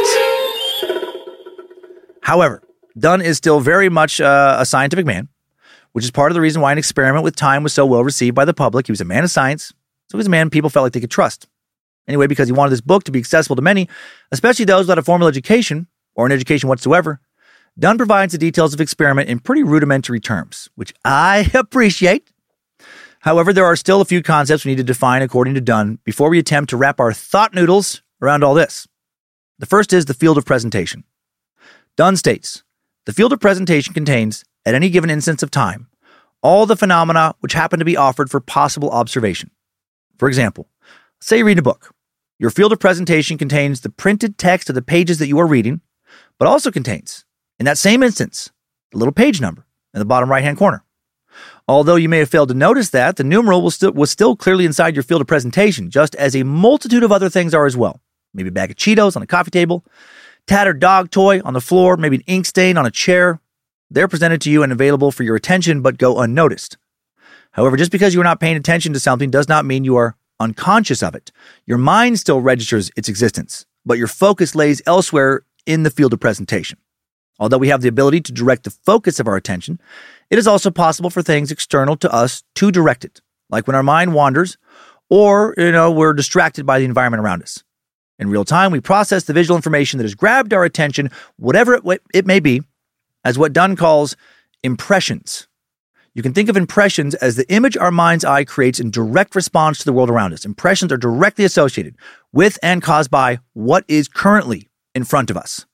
They are unescapable and cannot be willed away. On the other hand, we also have what Dunne calls images. Images are the mental pictures that appear in our minds when the thing that they are based on is not in front of us. Dunne wrote, Picture yourself in a room which you can remember. The process is not one of saying to yourself, Let me see. There was a sofa in that corner and a piano in the other, and the color of the carpet was such and such. Rather, the whole of what you remember comes before your eyes in the form of a simultaneous vision. You deliberately manufacture and reconstruct an image from your memory bank. In short, the main difference between an impression and an image is that impressions are caused by the external information that's directly in front of you in this very moment, whereas images appear in our minds without the external information's presence. Impressions are when you picture the room that you're currently in, images are when you try to picture a, a different room from memory that you're not in. Uh, the other thing that differentiates uh, them greatly is what Dunne calls their reality tone, which uh, is sometimes called sensory vividness. He wrote, as compared with the room which you can see with your eyes, the room you are remembering seems unreal, yet real enough to be recognizable as a visual. The memory is recognizable as a memory. It has all the qualities of the original impression, but it lacks the appearance of reality. Try this right now. I, I, I found this very interesting. I did it uh, a couple times as I was researching. Look around whatever room you are in, like right now, or whatever non-room, you know, space you're in, such as the outdoors. Examine all the details, the texture of the paint, uh, bark of the tree, color of the dirt, etc. Right? I'm in the suck dungeon. I'm looking around. I see the little clock that lets me know how long the episode's been going. Uh, I see sound paneling. Right? I see uh, we're not using these these drop down tiles, office tiles above. Uh, those lights are off. We have our own kind of lighting kit. Never even noticed how many there were before. There's uh, five of them in front of me. There's all this uh, Logan design, all this custom sound paneling that surrounds me with a little picture of Michael McDonald there and uh, bumper sticker. And, you know, you get it. Little things on the table. Look at, you know, uh, James Brown and Woody and all kinds of stuff around me. Now try to picture a room you're familiar with, but are not in. Because, like, the room around right now, it's like, of course, it's vivid. I'm seeing it right now. When I assemble these notes, I try to picture my bedroom, right? We have a bed that doesn't have a box spring. I'm trying to, you know, picture it right now uh, lays low on the floor, still sleeping on at least a mattress we got from a sponsor about five years ago now. Sheets and duvet cover, uh, beige, I think. Um, I know I have a lamp on my bedside table. Uh, I don't really use it. Uh, I know, okay, on Lindsay's bedside table, she has a lamp with, I think, a cylinder. Oh my gosh, cylinder, c- cylindrical. There we go. Little lampshade over it. Um, have two closet doors, white closet doors, pretty shallow closets. One closet is all Lindsay's. The other one is uh, mostly Lindsay's, a little bit mine. Um, there's a picture of Lindsay on one of the walls. There's fuck. There's uh, one light above the bed.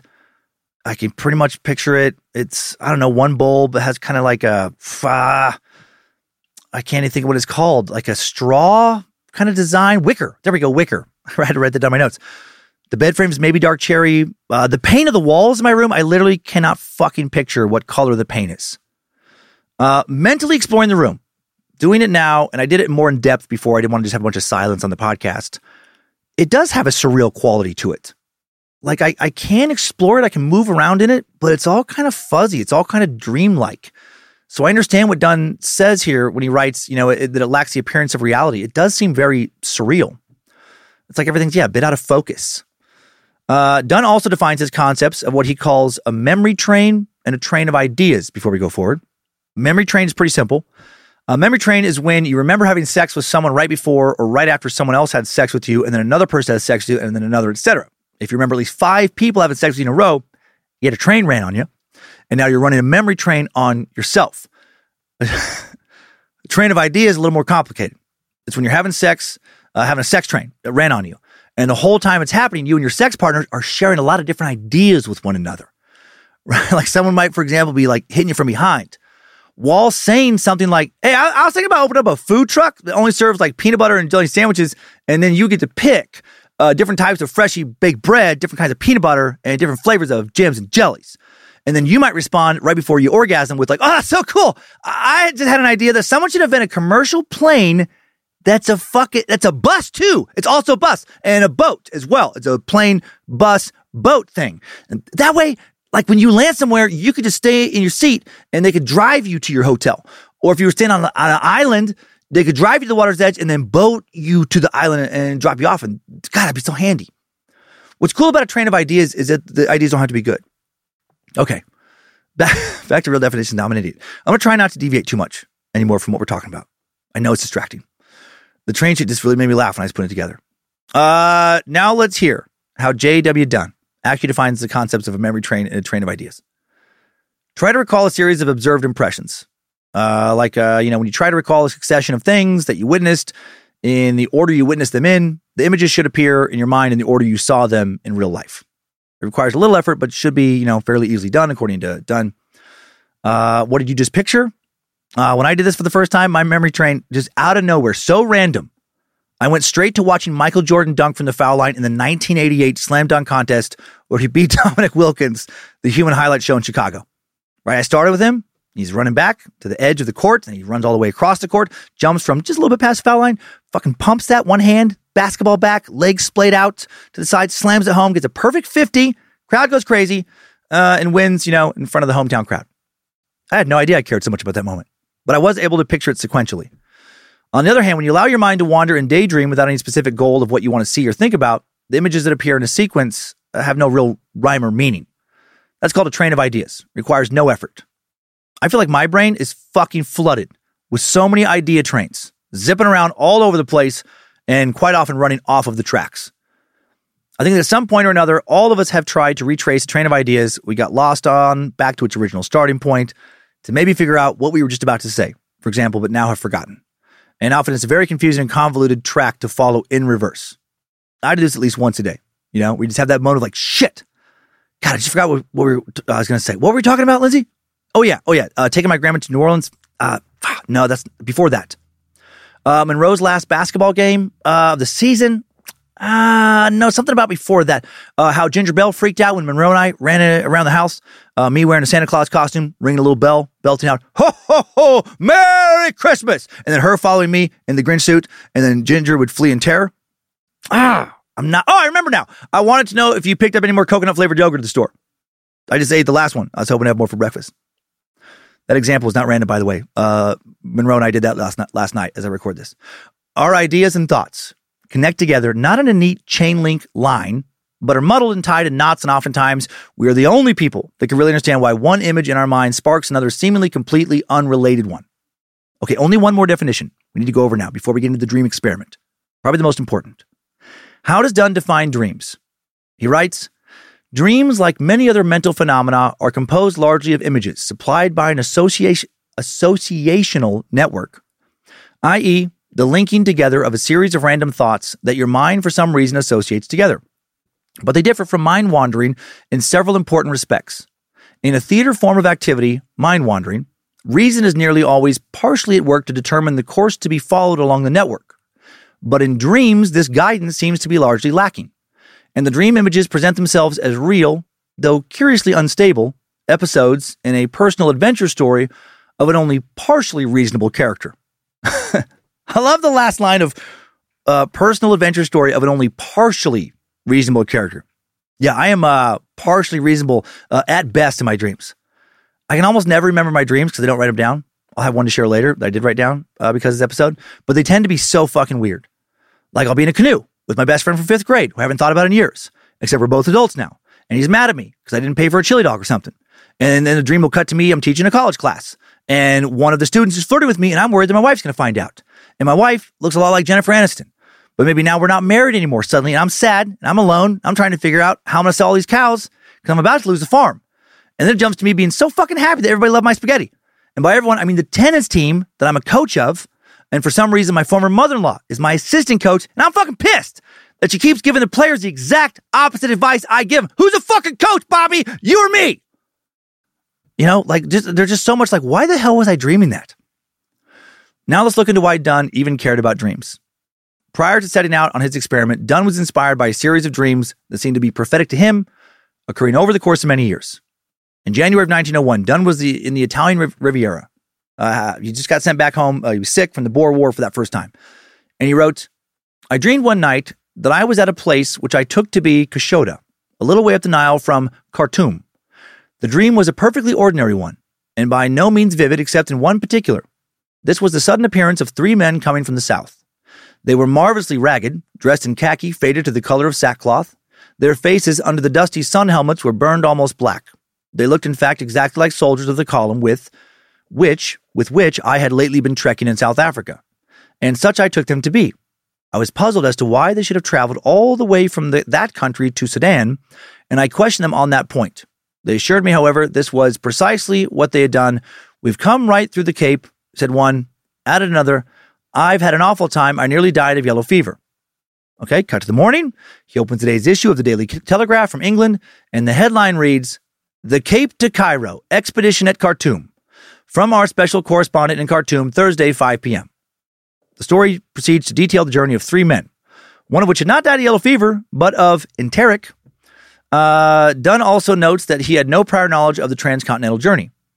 If one does not chalk all this up to coincidence, their next guess might be astral wandering, aka astral projection, which at the time and now was believed by a lot of spiritualists to be the phenomena of the soul detaching itself from the body and traveling to another place on earth. Far from proven phenomena, I know. We're in weird territory here.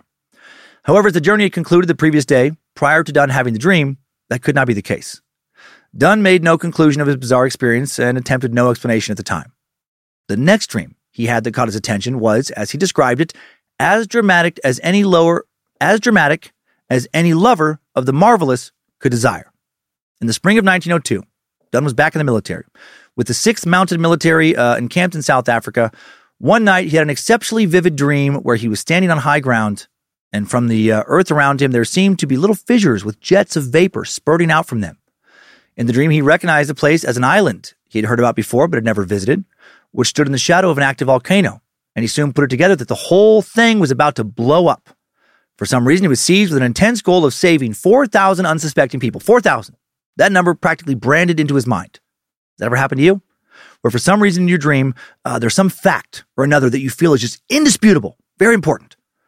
Uh, Dunne wrote, All throughout the dream, the number of people in danger obsessed in my mind. I repeated it to everyone I met. And at the moment of my waking, I was shouting, Listen, 4,000 people will be killed unless. That morning, the Daily Telegraph read Volcano disaster in Martinique. Town swept away in avalanche of flame. Dunne read the paper, uh, Dunne read the paper hastily, learning that approximately 4,000 people had died. However, when he returned to the paper later, he realized that he had misread it. The number was actually 40,000. So, what did all that mean to Dunne? He felt that the idea of astral projection was again out of the question because the dream did not take place during the time of the actual disaster. He wasn't actually out of his body somehow watching the disaster unfold in real time. Dunne also concluded that it could not be clairvoyance because an important and in, uh, inherent fact of the event was incorrect. The number he thought about in his dream was 36,000 off of the actual number. Furthermore, the island in his dream did not look like the real life island. Of course, there was no way for sure you know, for him to know that because he couldn't look it up on Google. But he knew the geography of the island in his dream was probably not configured how the real island's geography looked on maps. So, if not clairvoyance or astral projection, what was it? If he had, had if he had had the dream the following night after he misread the newspaper article as saying 4,000 instead of 40, then the dream would have made sense. But he didn't dream it after he misread the newspaper article. He dreamt it before. And that led Dunne to this, uh, his hypothesis. In both the dream about the three men in Africa and the dream about the volcano, quote, the dream had been precisely the sort of thing I might have expected to be experienced after reading the printed report.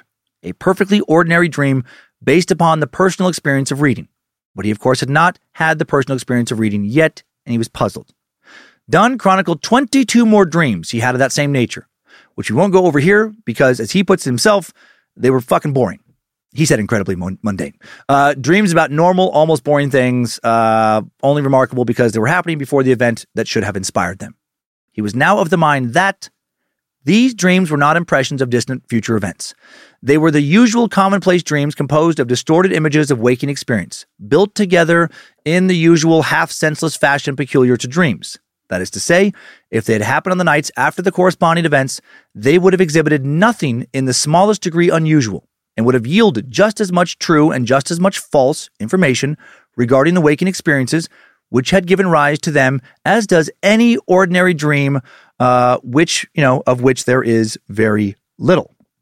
And to go Twilight Zone again, they were the ordinary, appropriate, expectable dreams, but they were occurring on the wrong nights. No, there was nothing unusual in any of these dreams as dreams. They were merely displaced in time. I had clearly entered the fourth dimension. Other than that last line about the fourth dimension, that was all Dunne. Uh, he believed he really did have the dreams on the wrong night, that he was somehow displaced in time while he was asleep. Uh, at first, Dunne thought the phenomena of having dreams that occur the wrong night was a rare experience that few others experienced as well. And that displeased him, and he wrote, I was suffering seemingly from some extraordinary fault in my relation to reality, something so uniquely wrong it compelled me to perceive, at rare intervals, large blocks of otherwise perfectly normal personal experience displaced from their proper positions in time. That such things could occur at all was a most interesting piece of knowledge. But unfortunately, in the circumstance, it could be knowledge to only one person, myself. There was, however, a very remo- remote possibility that by employing this piece of curiously acquired knowledge as a guide, I might be able to discover some uh, hitherto overlooked peculiar- peculiarity in the structure of time, and to that task I applied myself. Dunne now began conducting a dream experiment. Pretty simple experiment. Though he conducted it for multiple years, it's easily uh, replicable in a single week.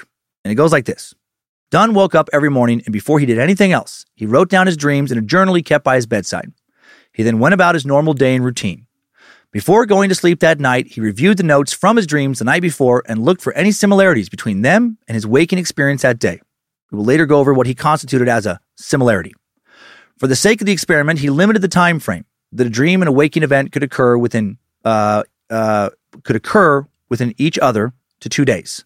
So a dream he had on Monday night can only be compared to the events of Tuesday uh, or Wednesday. This is because over the course of a lifetime, hundreds of events could end up to seemingly match some random event in your dreams just because you're looking at so many events. He decided that only if the similarity between the waking event and previously had dream was outrageous and incredible and too big to ignore, any similarities found past two days since the dream took place were null and void from the experiment. At the very early stages of his experiment, he began talking with some friends about it and found that many of them had similar experiences.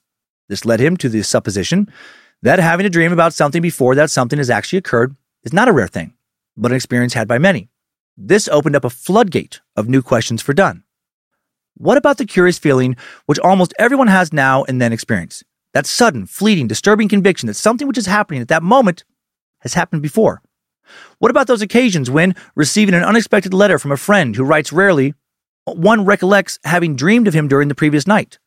What about all those dreams which, after having been completely forgotten, are suddenly, for no apparent reason, recalled later in the day? What is the association which recalls them? What about those puzzling dreams from which one is awakened by a noise or other sensory event? Dreams in which the noise in question appears as the final dream incident? Which is that this closing incident, or why is that this closing incident is always logically led up to by the earlier parts of the dream?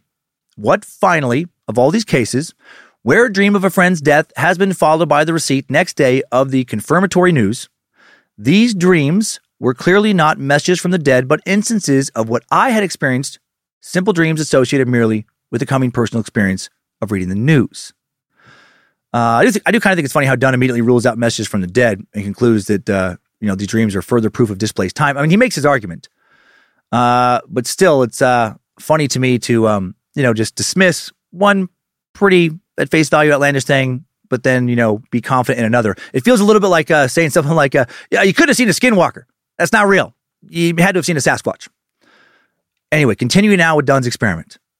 Only just getting started on his experiment and now burdened with the knowledge that so many others have experienced the same thing as he, Dunne wrote that I had done nothing but suppose in hopelessly unscientific fashion for a week or more, and it seemed to me that I might as well complete my sinning.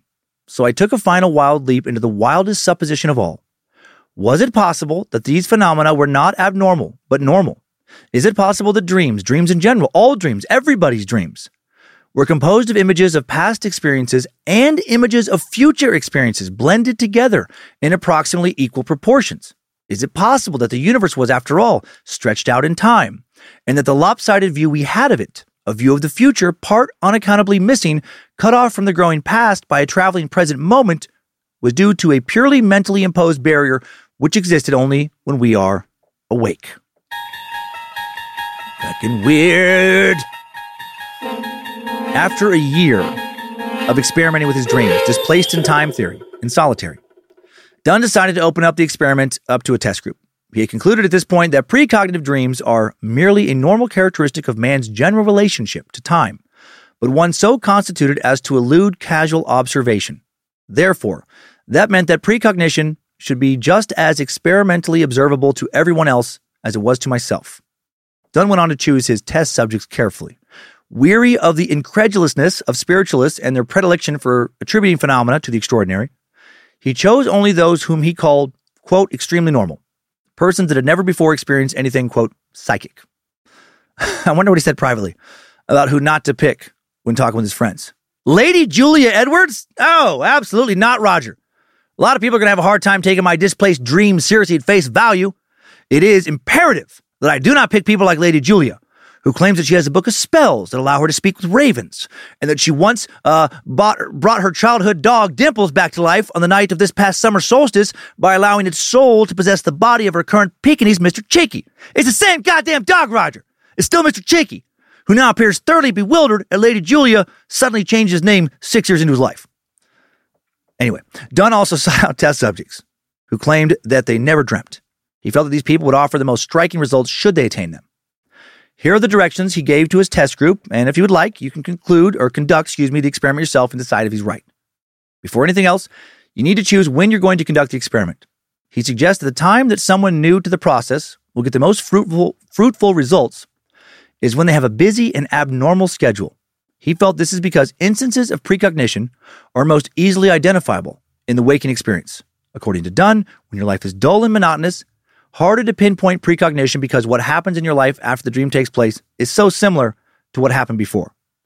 Quote, since the possibility of satisfactory identification of precognitive dreams would depend mainly upon unusualness in the incident, the worst time to choose for the experiment would be the period when one was leading a dull life, with each day exactly like the last. It would be best to select nights preceding a journey of some other expected or some other expected break in the monotony of circumstance. Uh, how funny and sad that, it, that you're not a good candidate for pulling off this experiment if your life is just boring. Uh, once you've chosen a time period, let's say right before you move to a new state or when you're about to start a new job, the next obstacle you have to overcome is remembering your dreams and filling in the gaps from the night before. And it seems like an almost impossible task. I know for me, even if I've had the most wild and fucked up and fantastical dream, the specifics of it oftentimes seem to dissipate before I've even had breakfast. By the time noon rolls around, details of my dream almost completely disappear. Although it can be tempting, Dunne says that one thing that will absolutely hinder your chances of remembering your dream is concentrating directly on it upon waking. Has that ever happened to you? You wake up, the more you focus on the dream you had the night before, the more it just seems to vanish, right? Like it drives me crazy to have that feeling that I dreamt something really intense and vivid, and then like sand, it just slips through my fingers. You know, the harder I try to squeeze and hold on to it, the faster it just leaves me. Dunne suggests that instead of focusing on the actual dream you were just having, try to remember what you were thinking when you woke up. He felt this will help you retrace your steps in order to find yourself back in the dreamscape. Next part of the experiment takes a little getting used to. Before you do anything else, as soon as your eyes open, you need to get into the habit of grabbing your notebook, taking your pen, writing down your dreams. If you wait even a minute, Dunne says you could jeopardize the data. Report as much detail as you concisely uh, report as much detail as you can, as concisely as you can. He says long winded and vague descriptions are actually not helpful. And that's because at the end of the day, you want to be able to compare the facts of the dream to the facts of the day. And the easiest way to do that is, you know, with uh, robust but succinct reports. That is also why you need to distinguish between the components of your dream apart from your analysis of it. As Dunne puts it, the dreaming mind is a master hand attacking false interpretations onto everything it perceives. For this reason, the record of the dream should describe as separate facts A, the actual appearance of what is seen, and B, the interpretation given to the appearance. Another reason for writing details, uh, detailed reports on your dreams is because searching for instances of precognition is going to be sort of like mining for gold. Just like an average dream is not based solely on the day that preceded it, a precognitive dream not based solely on the future. Dunne says that a precognitive dream will contain both elements of past and future events, intermingled and mixed together. Therefore, the more details you include about your dream, the easier it will be to identify between the two. According to his theory, that precognitive dreams are a part of our ordinary human faculties, which he dubbed the normality hypothesis. If precognitive dreams are a universal experience, then that also means that they have to occur on a fairly regular basis. However, doesn't seem like they do. Many people would say that if they've had a precognitive dream, they've never noticed it. And for those who have noticed it, only happens once or twice a year. But if Dunne's right, they happen constantly, and we just don't notice it. And how could that be true? How is it possible that there's an aspect to our human experience that's always been there, but has eluded us for so long? How is it possible that something like that could go unnoticed? Dunne says this is because the mind, upon finding a correlation between a previous dream and something that happened after the dream took place, refuses to acknowledge that experience.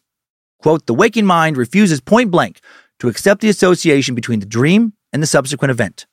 For it, the association is the wrong way around. And no sooner does the correlation make itself perceived than it is instantly rejected. The intellectual revolt is automatic and extremely powerful. Even when confronted with the indisputable evidence of the written record, one jumps at any excuse to avoid recognition. He goes on to say that the most common excuse people use to disregard the correlation is by saying that the dream about the future event was not similar enough to the actual future event. For example, if someone has a dream about dropping a gallon of milk on the kitchen floor, spilling it everywhere, the next day, they witness someone in line at the grocery store drop a gallon of milk, spill it everywhere. Their immediate conclusion might be that it couldn't be a precognitive dream because they dreamt about their kitchen when the event took place, not the grocery store. However, Dunne says that would not disqualify the dream from being considered precognitive. This is because, as he so often repeats, the faculty which dreams of the future is the same as the faculty which dreams of the past. We cannot expect the resemblances to the future to be any more striking than the resemblances to the past. In other words, because precognitive dreams are just the same as normal dreams, just happened on the wrong night, they're equally as inaccurate in their portrayal of the event which inspires them. The only thing that makes them different is that we haven't experienced the event yet. Knowing that precognitive dreams are just as convoluted as regular ass dreams, it makes meticulous note taking that much more important. Here's an example of the type of note taking Dunne's talking about. Let's say you dream about a leather bound red book with some coins resting on top of it. The rest of the dream, a little fuzzy but it looks like you're inside the control room of a submerged submarine, even though you can't really see the whole of the submarine's interior. In the morning, you guess that you dreamt about a submarine because your mother in law makes you feel like you're fucking suffocating, especially when she won't let you coach your tennis team. It's your team and you earned it. She's the assistant. She's remember her place. Uh, but for real. In the morning, uh, you guess that you dreamt about a submarine because your mother in law makes you feel like uh, you're suffocating whenever she's around. And she's coming to visit soon. In the dream, there was also someone else in there with you, and they had a big mustache and a bald head. They were talking about chili dogs. Uh, are they better combined? Are they better to be eaten separately? You know, the chili and the dog. When you wake up, you take note of what you saw immediately the color, the material of the book's binding, the amount of change on top of it, which, uh, which coins they were, the fact that you were in a submarine, the man in there with you, uh, his appearance, what he was saying about chili and hot dogs. As a separate note, you uh, could include your analysis about your mother in law, but it's really not important to this experiment. What is important is concise details, like the amount of change on the book. This is because coins resting on a book could be a fairly common sight in the world. But if you dreamt about exactly three dimes and one quarter on a red leather bound book, and the very next day you saw three dimes and one quarter on a red leather bound book, that is substantial enough correlation to be considered data. Once you've recorded your dream, you can set about your day.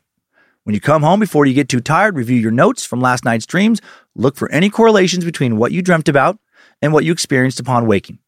The easiest way to do this is to pretend that you are reading a summary of the dreams you are going to have that night and if possible, identify any experiences you had while awake that would cause them. Although Dunne suggests we keep an open mind when reviewing our dream reports, he also says we can't just accept anything as precognition. It has to meet a fair amount of criteria first. Dunne writes that we have to recognize that there are no limits to the possibilities of coincidence. Consequently, evidence of precognition is of a purely statistical character, a matter of balancing probabilities. We are not dealing with an exact science, but with a method which approximates steadily towards exact science as the probabilities grow higher. I truly love how serious he took this shit.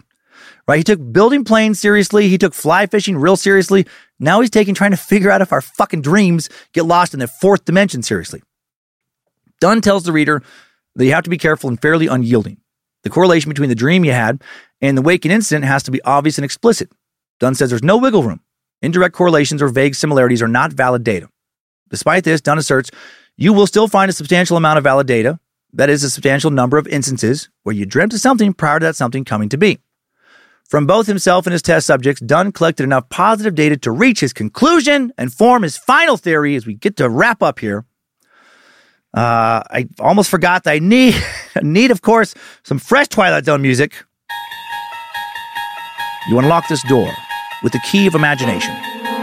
Beyond it is another dimension a dimension of sound, a dimension of sight, a dimension of displaced dreams. You think seeing children being cut in half by Pat Sajak wearing samurai armor is utter nonsense.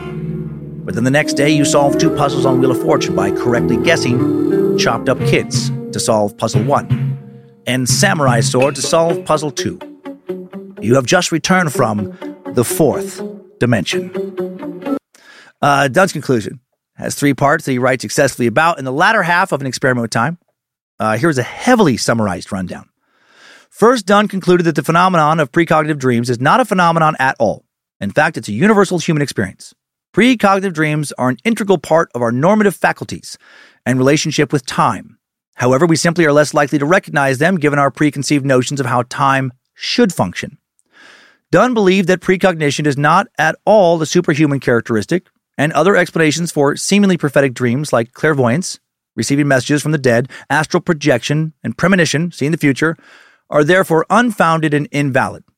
Secondly, Dunne came to the conclusion that precognitive dreams occur because while we are asleep, the barriers that prevent us from experiencing time as it truly is are broken down, and we are now able to access the fourth dimension.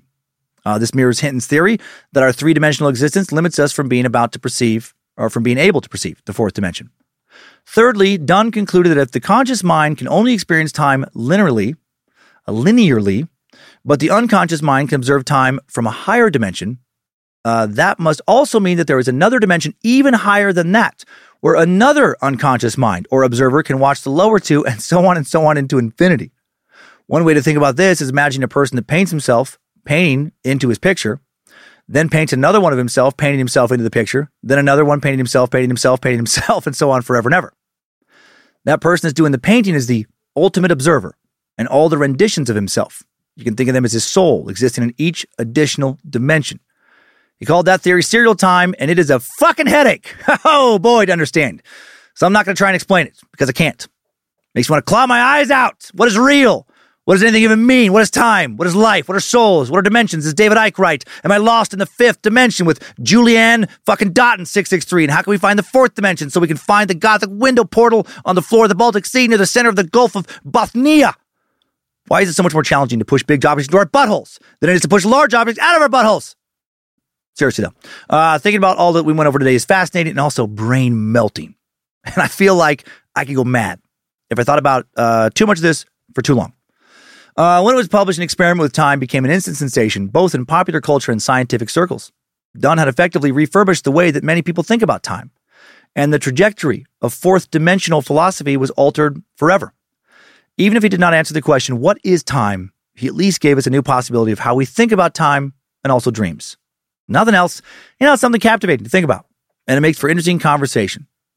So now some final thoughts. What if, and I know it's a big if, this shit is true. What if A, there is a fourth dimension like so many people, so much better at math than I am, believe. And what if B, we have a fourth dimensional aspect to our being, right? Our soul. What if there is some magic inside of us connected to a higher type of consciousness and existence that we can't access, at least in our waking hours? Because the limitations, uh, you know, that we, uh, these meat sack mortal coils put upon us. And what if C, that many supposed paranormal encounters with seemingly non human entities, entities that sometimes blip in and out of existence, entities that don't appear fully formed, translucent, or shadowy. Maybe they appear off and unsettling because, just like the 2D triangle, can only interpret the 3D cube as a 2D square because of the physical limitations of its perspective. We are not seeing these 4D entities properly, and our limited minds are struggling with how to interpret a 4D being in a 3D world. Finally, what if D? Sometimes in our dream state, we somehow, and this is one of the biggest stretches for me, become displaced in time thanks to time itself being considered the fourth dimension by some and not being linear. Maybe not a flat circle, but not a straight line either, always moving forward. All of this would mean, I think, that there is some next level of existence, a 4D plane possibly superimposed over our 3D lives, and entities functioning in this fourth dimension can not only move forwards and backwards, sideways, up and down in a physical sense, they can also move in any direction within time itself. I think. I think that is at least part of what all this means. I had to really push my brain on this one this week to try and understand it. Uh, and I don't understand all of it, but neither does anyone else. Because just like someone who is blind and always has been blind will never truly know what it is like to see, no matter how thoroughly they might understand it in some academic theoretical sense, we will truly never understand the fourth dimension, at least not in this life, because thanks to uh, our three dimensional trappings, we literally can't fully, truly understand what a fourth dimensional existence would look or feel like. Unless, of course, we're, you know, Julianne Dotton 663. Like a 3D cube could easily understand the totality of the comparatively limited 2D triangle's existence, uh, Julianne's 5D ass can easily understand what the fuck is going on here in the in the third dimension and also in the fourth dimension. It's a bummer she didn't tell us. Why waste time listening to David Icke if you're already beyond his teachings? Come on, Julie. I would think living in the fifth dimension would leave you with more confidence. I think it would mean that you should teach us, right? And probably rule us, or at least save us from the reptilian motherfuckers Dave is always blab- babbling on about. What do I know? I'm just some lame ass third dimensional meat sack who can't remember ever uh, having any precognitive dreams. But I did remember, because of being into this shit last few days, a dream I had this morning. At least part of it. And I almost never remember dreams. Weird coincidence. I wrote it down, you know, because this subject was on my mind. Uh, in the dream I just had last night. this is not my bullshit. Lindsay and I were driving down some highway or freeway, some paved road. No other cars around that I noticed. It was light out, just the two of us. Then we had to slow down and stop as we approached an overpass because there wasn't enough room between the road and the overpass for our car to drive beneath the overpass. Couldn't get through. That freaked me out. It's not normal. Lindsay, though, totally calm about it. Like it was normal for one road to be built over another, and they didn't leave enough room uh, for cars on the bottom road to pass through. So we get out of the car now start walking towards the overpass on foot, trying to get to wherever we're going. As we approached the overpass, it, it was suddenly, uh, you know, not even close to the bottom road. Like, not only could you not drive, you know, underneath it, you could not walk underneath it, standing straight. You couldn't even crouch down and scurry underneath it. You had to get down on your hands and knees and crawl now. And now it's getting dark. I am nervous. Lindsay's calm. Now she is encouraging me to crawl through, you know, this uh, opening, crawl underneath this overpass, and I don't want to. And for some reason, she is not crawling with me. Like, why do I have to do it? Well, she talks me into doing it, and now I'm crawling, and the space just keeps getting tighter. I'm just army crawling, just on my belly. And I tell her, like, I don't, I don't think I can make it through to the other side. And she just keeps saying shit like, no, you're fine. Just keep going. Just a lot of like, keep going. And she's saying this from the other side. She's still not trying to crawl through herself. then finally, I cannot crawl any further. It just keeps getting tighter. And now I'm stuck and I can't back up. I can't get out of this space It keeps shrinking. Now I can't see any light on the other side either. I'm just trapped in there in the darkness. I'm panicking and I hear Lindsay behind me telling me everything's fine. Just keep going. Everything is not fucking fine. And then I woke up. Or at least I don't remember any more of the dream. So, if I get crushed by a highway or freeway overpass anytime soon, the day of this recording, ideally, or not really ideally, but for you, or the next day, or Lindsay talks me into doing something that gets me killed or straight up just kills me, please, first be a little sad for me. Okay, just a little at least. But also, second, please be so happy that my sacrifice just proved that all this crazy fourth dimension time shit is probably real. Time for our takeaways. Timesuck Top 5 Takeaways. Number one, mathematician C.H. Hinton was the first person to popularize the concept of the fourth dimension. By using rational thinking and the laws of physics, he outlined how it was possible that a dimension higher than our own exists and theorize why we can't always see it. Number two, Hinton theorized that we are actually four dimensional beings confined in three dimensional bodies, and many have interpreted this to mean that we all have souls that will live on after our bodies have died. Because of this, his theory has also been seen as an explanation for the existence of spirits, so much so that when it was published, his book, What is the Fourth Dimension, was nicknamed Ghosts Explained. Uh, number three, inspired by Hinton in the early 20th century, aeronautical engineer and pilot J.W. Dunne endeavored to construct his own theories about time. Throughout his life, he'd experienced what is commonly known as a type of deja vu, the phenomenon of experiencing something and then realizing that you experienced or dreamt, you know, uh, of that exact moment before. Dunne wanted to find a sensible reason behind these seemingly prophetic dreams that wasn't clairvoyance or paranormal activity. So he conducted an experiment with his dreams to see how often they seemed to be predicting the future. He published the results in his widely successful experiment with time. Number four, Dunne came to the conclusion that the dreams he had weren't prophetic at all. In fact, they were perfectly normal dreams about perfectly normal things. Only they were occurring on the wrong night. This led him to believe that it wasn't that he was seeing the future, but that, building off of Hinton's philosophy, as humans we have a fourth dimensional existence, but are limited by our three dimensional bodies and minds. Only when we are asleep are those limitations broken down and we're able to experience the fourth dimension time as it truly is, non linear. Fucking wild ass thought. Number five, new info. Both C.H. Hinton and J.W. Dunne each inspired thousands of storytellers with their theories on time, but the most significant was probably author H.G. Wells. Although he was personal friends with Dunne, as uh, I briefly mentioned earlier, it was after he read Hinton's work on the fourth dimension that Wells was inspired to write his first novel, The Time Machine, published in 18, 1895. Wells' debut still considered uh, one of the most important works of literature today and in it, Wells explores what it would mean to move forward in time. In the book, Wells also invents two new phrases into the English language time machine and time traveler. So much time today. If you didn't absorb it all, just head on over to Scandinavia, access the fourth dimension, re listen a few times, and pop back into this present moment easy peasy. Timesuck Top 5 Takeaways. Whew.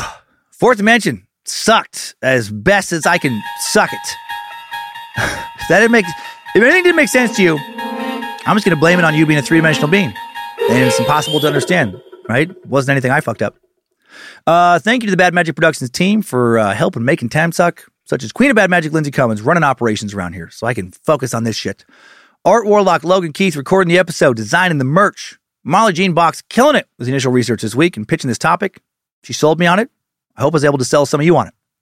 Uh, thanks to all the All Seen Eyes moderating the Cult of the Curious private Facebook page, the Mod Squad making sure Discord keeps running smooth, and everyone over on the Timesuck subreddit and Bad Magic subreddit. And now let's head on over to this week's Time Sucker updates. Updates? Get your Time Sucker updates. Smart sucker and definite pervert, Eric Lee. Finally, truly has taught me why I should appreciate defense attorneys who represent heinous dirtbags like Carl Watts uh, that we just covered a few weeks ago. Eric writes, First off, Yummo Timesuck. Uh, Dan, you triple M suck and mofo. I'm a longtime listener Space Lizard and Patreon patronizer. Thank you. I love the short sucks. Well, thank you again. Uh, during more than one suck, I've heard you question why a defense attorney would take certain cases. The simple answer is everyone is entitled to a defense by the Constitution and someone has to do it. As far as why they so zealously defend their client, I remember reading an article about a prosecutor's thoughts on this subject a long while back. I wish I could remember the article that explains why it is a good thing that defense attorneys go all out on some of the most insane, horrible cases. I think it may have been a Playboy 20 Questions interview around the time of the OJ trial. See, I did buy it for the articles. he writes, haha, but I cannot find the article, so I cannot verify. It essentially boiled down to when a defense attorney does any and everything they can during a trial to try to get their client found not guilty, and then the client is convicted, it makes appeals that much harder to win, thus making sure the perpetrators do their full sentence. So honestly, the worse a criminal is, we meat sacks are better off in the long run when their lawyer is good at their job. Just my two cents. I'm not a lawyer, just a sucker with a thought. Three out of five stars, just like our national parks wouldn't change a thing, Eric Lee. Uh, Eric, holy shit, man. No one's ever explained to me why defense attorneys should do a good job representing heinous dirtbags. I, and I'm sure not all of them do that, you know, for this reason, but I will try and remember this. Uh, you know, like no matter why they do it, that there is a great reason for them to do their best, right? To make sure that once they're convicted, they stay convicted. That's brilliant. Also, Eric, I hope you had a lot of fun digging through old Playboys, trying to find that article. I, I bet you never got distracted once. Hey, Lucifina. I uh, hope you didn't break your boner. And now it's bent at a 90 degree angle like mine used to be either. Uh, next up, moron meat sack. Emily Baxter just fucked herself at work and is trying to blame it on me. Emily's not a moron. Uh, she seems awesome. And she writes in all caps to start Dan, you goddamn fucking cum. Dan, you goddamn fucking cum gutter to Bojangles' mighty dick. May Lucifina royally fuck you while Bojangles fucks your poop hole loophole until you get peanut butter all over his chest while he sings to you, Well, you know it's the best when the poop hits your chest. That's how I come. Hello, Master Sucker. I'm sorry for my previous bit of anger, but goddamn it, you finally got me. Let's just say that I finally was the victim of Cummins Law. Just started a new job, and I finally had one that I liked and could listen to my podcast while I work again. Last year was horrible for me financially and emotionally, but I'm still here sucking because, hey, there's no time suck if I die, not worth the risk. I like the attitude. It's my first day, and I hadn't used my earbuds on my new phone yet because I couldn't use it during work till now. Well, I went to play Pandora, and it was the dolphin experiment episode. All was well for a while until I went to double tap on the earbud to get it to play again. I took my earbud out when it didn't work to readjust it, and my phone starts playing out loud as you were describing it sexually pleasure a dolphin. then out of sheer panic, because I had no idea what your mush mouth was going to say next, to make it worse, I started screaming, No, no, no, no, I'm so sorry. Uh, as I go to close the app, it's still playing with the app closed. My brain not knowing what else to do at this time, thinking, This can't be happening to me. I've been so careful, decides to run away with my phone in my jacket as I panic. Then I turn the volume down as I freak out about what to do because it won't stop playing. Eventually, I'm able to force stop the app and get the earbuds working properly again. But I look around and see my new bosses standing there, not sure whether to laugh or be mad. Been almost three weeks now, and uh, no one has mentioned what happened. They also gave me a dollar raise starting next week, so I guess all is fine. But man, that could have been bad. At least you weren't screaming, fuck your family. You finally got me, you son of a bitch, but I still love you. I hope the Bojangles is, uh, keeps being a good boy, uh, doesn't fuck you, and that Lucifina blesses you. Thank you so much for this podcast. It has helped me more than you'll ever know. You're the best, and keep up the good work, my dude. Three out of five stars. Wouldn't change a thing. Blessed be. Emily Baxter, body slave to Lucifina, cult of the curious member, and forever time sucker. Oh, Emily, congratulations on your new job, your new raise. And I am truly glad that I didn't get you fired. How to pleasure a dolphin. I've talked about a lot of weird shit here over the years. That's got to be the top 10, right? Weirdest things I've talked about. I know I've probably said more horrific things, but that's just so strange. Uh, keep keeping Lucifina happy. I'm so glad you're still here, and I hope this year is so much better than last year was for you. Uh, Nimrod, make it so. Next up, Cubano, sucking super sack Frankie Perez, shares some insight on the Castro episode from a while back. He writes, Hi, Dan, the man with the master plan, cooking sandwiches on a pan. The AC went out, so you got to use a fan. That was all him.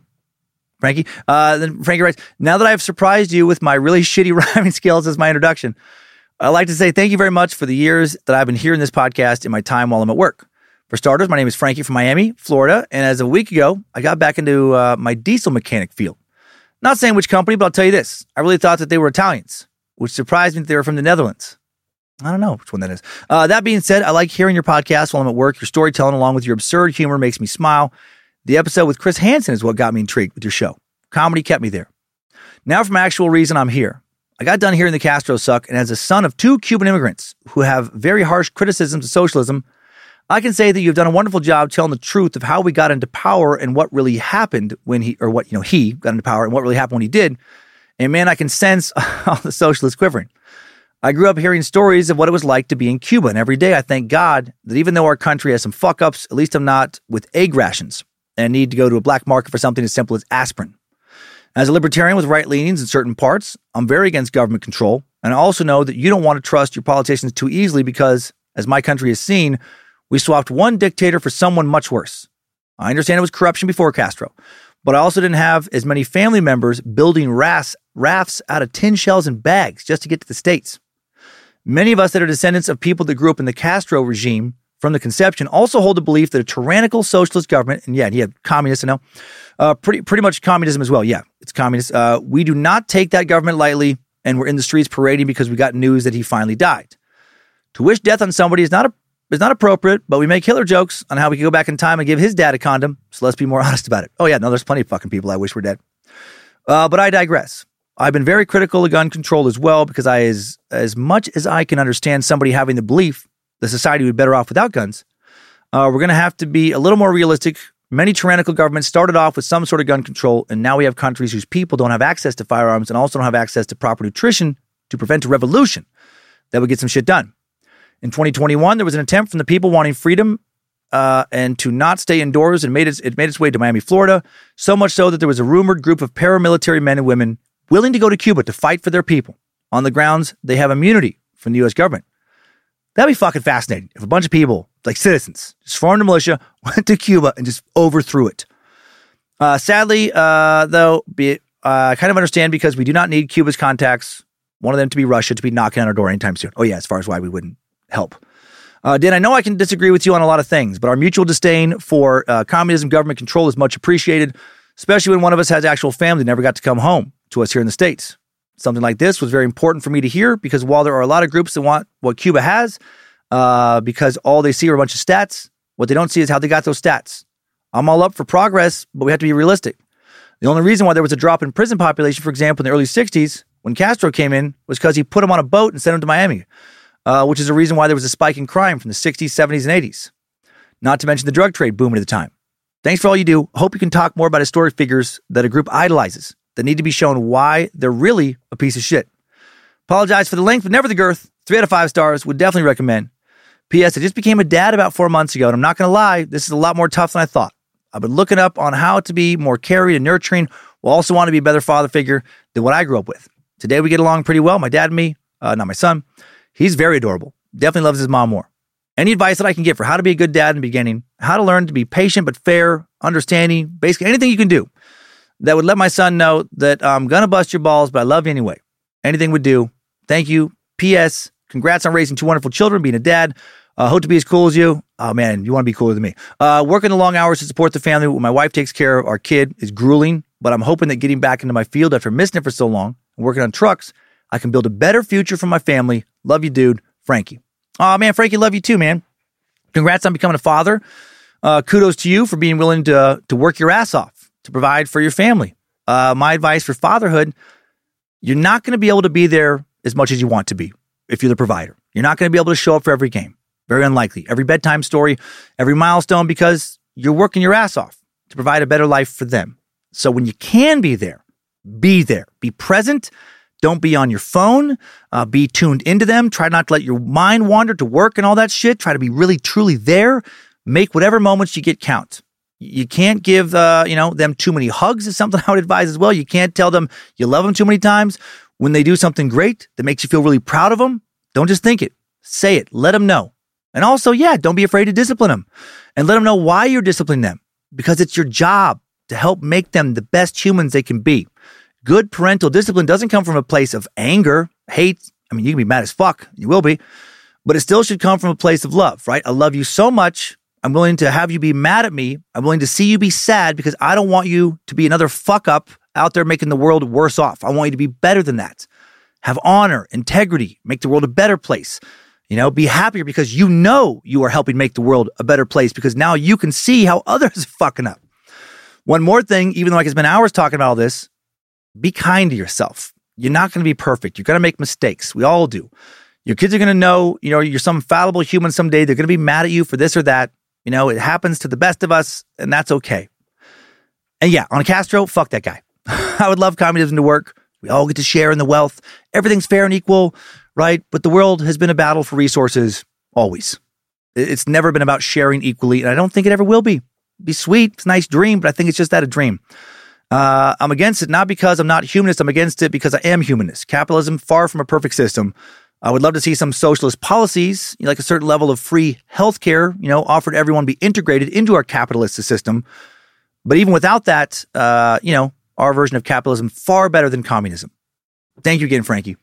Uh, last up, the man I dedicated the show to, probably one of Nimrod's favorite meat sacks, a bright light in a dark world, a champion of a human, Kevin Thompson, who writes, Hail Nimrod, hail Lucifina, glory be to Bojangles. What's up, Dan? My name is Kevin. I'm a huge fan of your Timesuck podcast, huge fan of uh, you and Lin- Lindsay, actually. I was turned on to your podcast by a coworker, quickly spread the word to all of my employees on our second shift. I am the second shift warehouse supervisor for a women's footwear company, e-commerce division. Side note, does Lindsay like shoes slash sandals, boots, clogs, etc.? What size and where can I send them? Oh, it's so nice. Uh, you have to have Lindsay reach out. I don't know if you uh, mentioned names, but the company is White Mountain Footwear. Fucking boom! Mentioned. Totally cool if you don't, but have Lindsay take a look seriously. White Mountain Footwear. I'm writing to you mostly to say thank you. If emailing you is the wrong way to do this, well, shit, my bad. It's not. It's the perfect way. Uh, but I love Timesuck at work or on long road trips like I'm preparing for tomorrow. I'm going to download a couple episodes right now for the trip. My soon to be wife getting married on Saturday. Myself and two of my coworkers also recently traveled from New Hampshire to see you do stand up in Burlington, Vermont. Fucking hilarious, bro. We loved it. Oh, thank you. Uh, I was diagnosed last June 2023 with metastatic, wait, meta, yeah, metastatic small cell lung cancer. Unfortunately, a terminal diagnosis. And very recently, my prognosis took a turn for the worse. The cancer's in my lungs, liver, bones, lymph nodes, and now my brain. I have an amazing cancer team fighting for me, and I will never give up but it was made very clear to me that I need to plan for the end of my life now. Although difficult, what a blessing. I mean, how many people actually get to plan their own funeral? I'm curious your thoughts on that. I'm also a recovered alcoholic, not cured. By recovered, I mean recovered from a hopeless state of mind and body. God willing, I will be able to celebrate five years of sobriety, April 28th. I'm a spiritual man, not religious. I've dedicated my life outside of work for the last five years to helping other alcoholics and addicts. And one of the ways I do that is by trying to reduce the stigma that surrounds addicts and alcoholics in the workplace. I spearheaded the actions to get my employer recognized as a recovery friendly workplace. This is a New Hampshire initiative to provide resources to employees and their families and provide a safe environment for employees to be honest about their situation and get help if needed without the risk of losing their jobs. 60% of the employees I hired on my shift are in recovery from drugs or alcohol, and all of my employees are the most stellar coworkers I've ever had the privilege to work with. That being said, maybe I could send a shout out to my employees that listen to you on a regular basis. We all listen to you while we work the evenings away and discuss the episodes with each other. Their names are Dee Jeremy, Mamie, Tim, JoJo, and Brando. And Mel, Tim, too. Julia, Jeb, and Rob may listen uh, also, but I'm not sure. Again, thank you for what you do and your whole team. Can't imagine the amount of work that goes into every episode. Hope I get the chance to see you perform in person again. Much love, Kevin Thompson. Kevin, goddamn man, uh, did you sprinkle some fucking pollen or maybe pet dander into this email?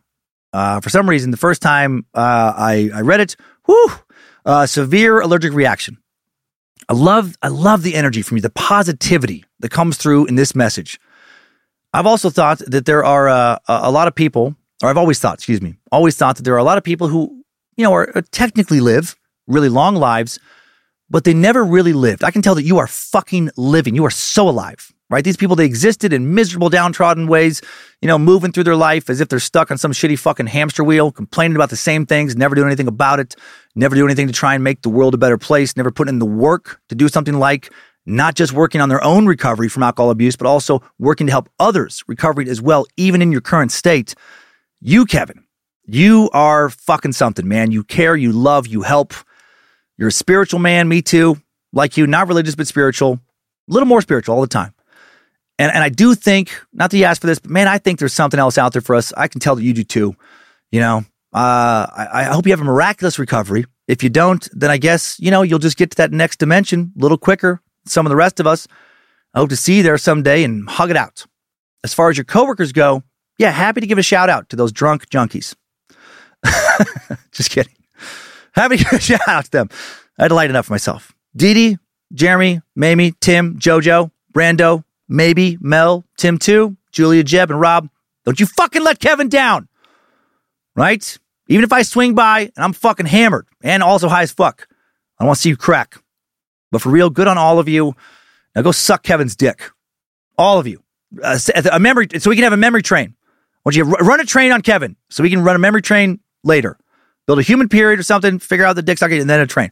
And last thing, uh, since you do get to plan your own funeral, Kevin, you have to insist on a catapult. You have to raise money and make it happen. Load the Kevin, aim the Kevin, fire the Kevin. Pretty fucked up. But also, that would be the most epic send off, literally, of all time. Hail Nimrod, everyone, especially you, Kevin. Uh, I'm gonna go take some allergy meds. Next time, suckers. I needed that. We all did. Focusing. Uh, thanks for listening to another Bad Magic Productions podcast. Scared to Death and Timesuck each week. Short Sucks and Nightmare Fuel on the Timesuck and Scared to Death podcast feed some weeks. Write your dreams down this week. Look for clues that you've been displaced in time. See if you can find special messages in your dreams. Please write into the show if that message is to keep on sucking.